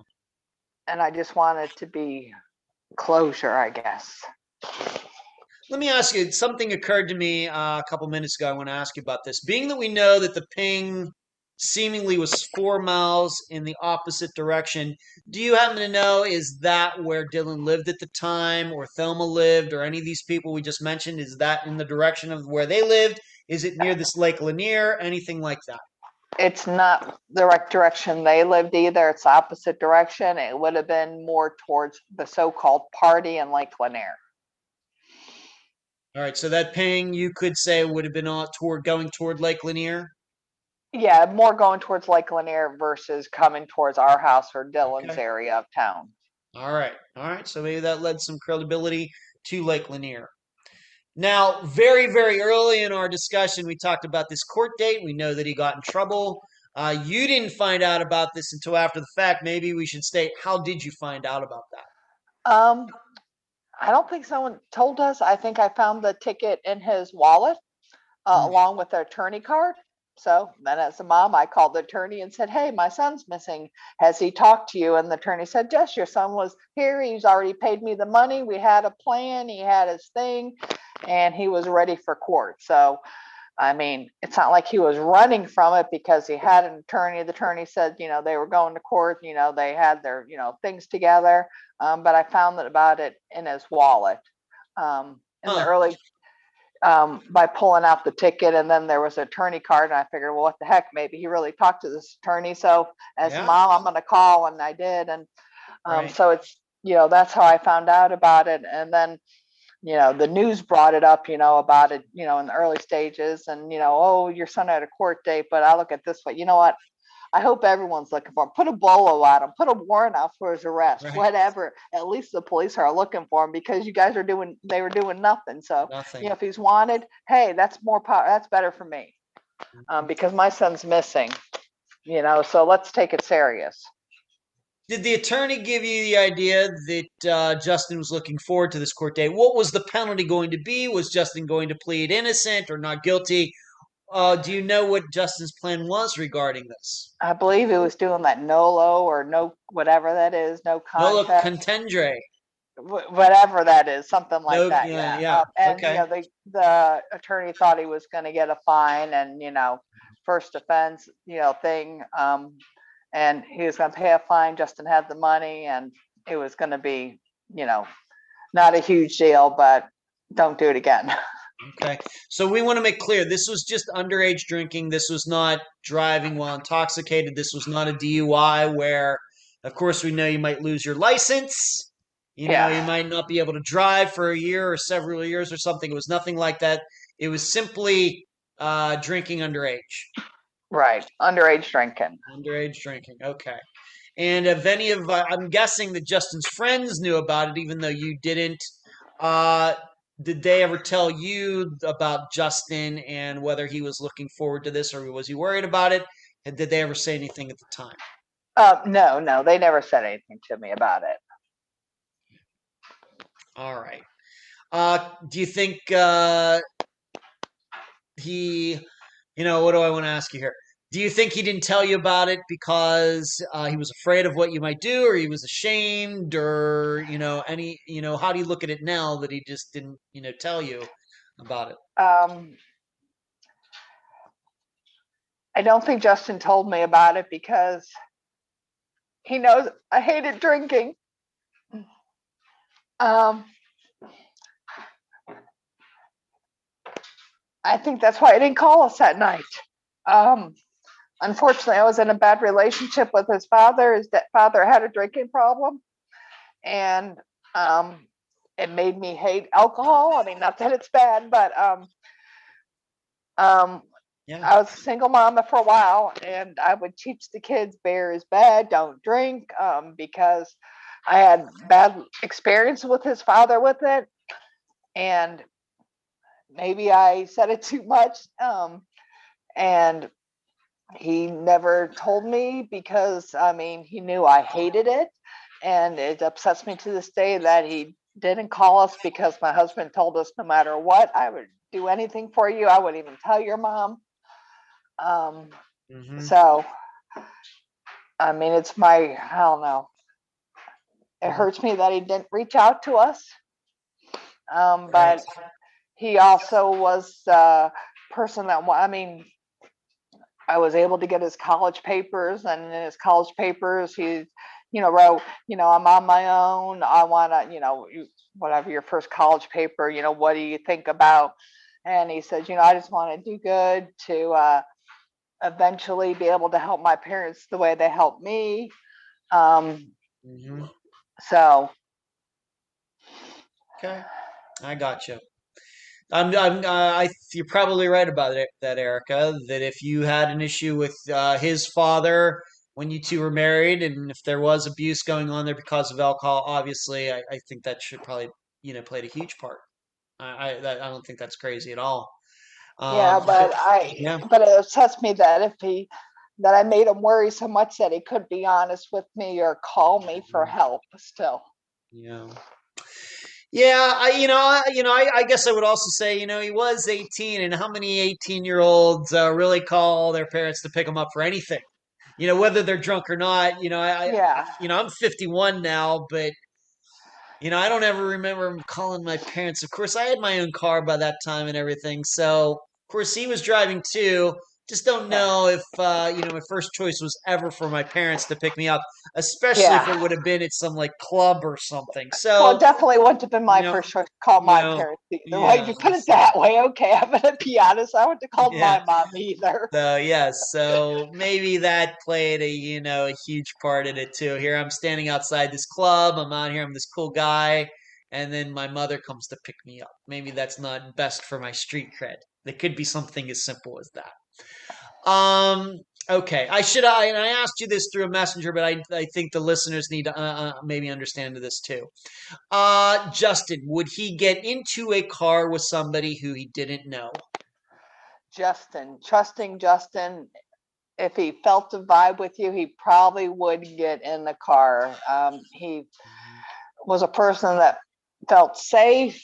And I mean, we felt like we were in a safe community, made friends easy. So I, I definitely would say that he probably, if he felt good about the person, he unfortunately would have got in that car with them.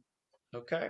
All right. So that's not a crazy thought. If some blonde in a black car who he didn't know pulled up by herself, what she's doing there, why she's by herself, or whatever else, we don't know. If we're to believe this story, you don't think that it would be crazy for him to say, you know, I need a ride home and ask her for a ride home. And if she said yes, he'd jump in the car with her. Yep, I think he would have, especially if it was a female and not, you know, a big burly guy. Yeah. Okay. All right. I think uh, during the course of this interview, I think it goes with you know without saying. Obviously, you're Justin's mother. You've been severely uh, uh, affected by this. Obviously, what about his siblings? You said he was the second oldest. Um, how did this affect maybe his uh, brothers, who I guess still would have been younger than him? They're in their mid-teens. You know, if Um, you can talk for your other children, how how has this affected them over the last fifteen years? Um, I think they're all different. Some of them talk about it, some of them still don't. My daughter has turned into my mother. Um, she, I mean, she's very protective of all her friends, all people. Um, she would never let anyone go out alone or walk alone. Um, if she thinks I'm having a bad day, she'll call me. Um, she's uh, definitely grew grew up fast um, from it, um, and she's became my protector. Yeah. Um, I have some of the boys uh, that don't talk at as as much. They've had to go to counseling. Um, some of the other of the boys, you know, they're more. I talk about Justin all the time. It's my therapy. Um, you know, is more likely to talk about it and you know share stories with everyone. Um, but it's definitely different psychological. Some of them keep it held up. I try to protect them. Um, when I would hear things over the years, i would try not to let them hear all the awful stories that you hear um, because I didn't want the other children to have the same things going through their head.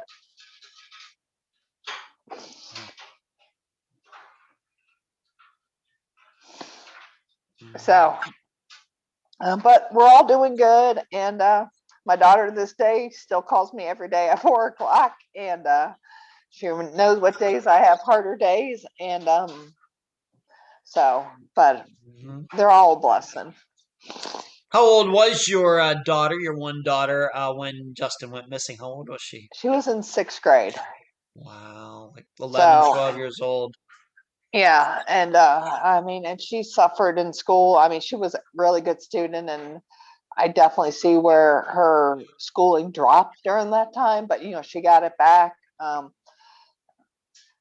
you know, I'm sure some of the kids, you know, they've talked about, you know, having bad dreams and stuff. I mean, Yeah. Yeah. Okay, and so she's in her late 20s now, and she's your mother now. she is, yep, 28. She is definitely my mom, and uh, she's, you know, yeah, good. I mean, all the kids are, but I mean, I always tell her "You- you've turned into my mom. But I mean, Ha! she she's also one that you know, when Justin went missing, I wanted to give up on life and not do anything. Uh, but with having other kids, you realize, you know, when they look at you and they say, "Hey, I need you back," and you know, one day I finally snapped out of it and decided, you know, I have six other kids. I need to be there again. Yes. that's uh, been a topic that has come up uh, before on Unfound, talking to parents about managing the time between trying to find your child who is missing and then also giving that attention to your child children who are still around. Uh, it's it's a hard, uh, you know, maybe some. It's hard to find that equilibrium, be, you know, between all of that. Uh, Yeah. A lot of parents have talked about that. Yeah, yeah. Do you have a? I know you do. We've mentioned it a few times. Why don't you just give out uh, the Facebook page for Justin? If you have a website or anything else that you'd like the listeners and viewers to check out, why don't you mention all of that right now? Um, the Facebook page is looking for Justin Gaines. Um, the website currently isn't up because we need to find a new host. Um, but looking for Justin Gaines. Um, always appreciate you sharing it or looking for ideas. Okay. Any final words before we complete this interview, Erica? Um, I want to thank you guys for listening um, to Justin's story and trying to help find our family closure. I really appreciate it. You're welcome. And that was my June 6th, 2022 interview with Erica Wilson, mother of Justin Gaines.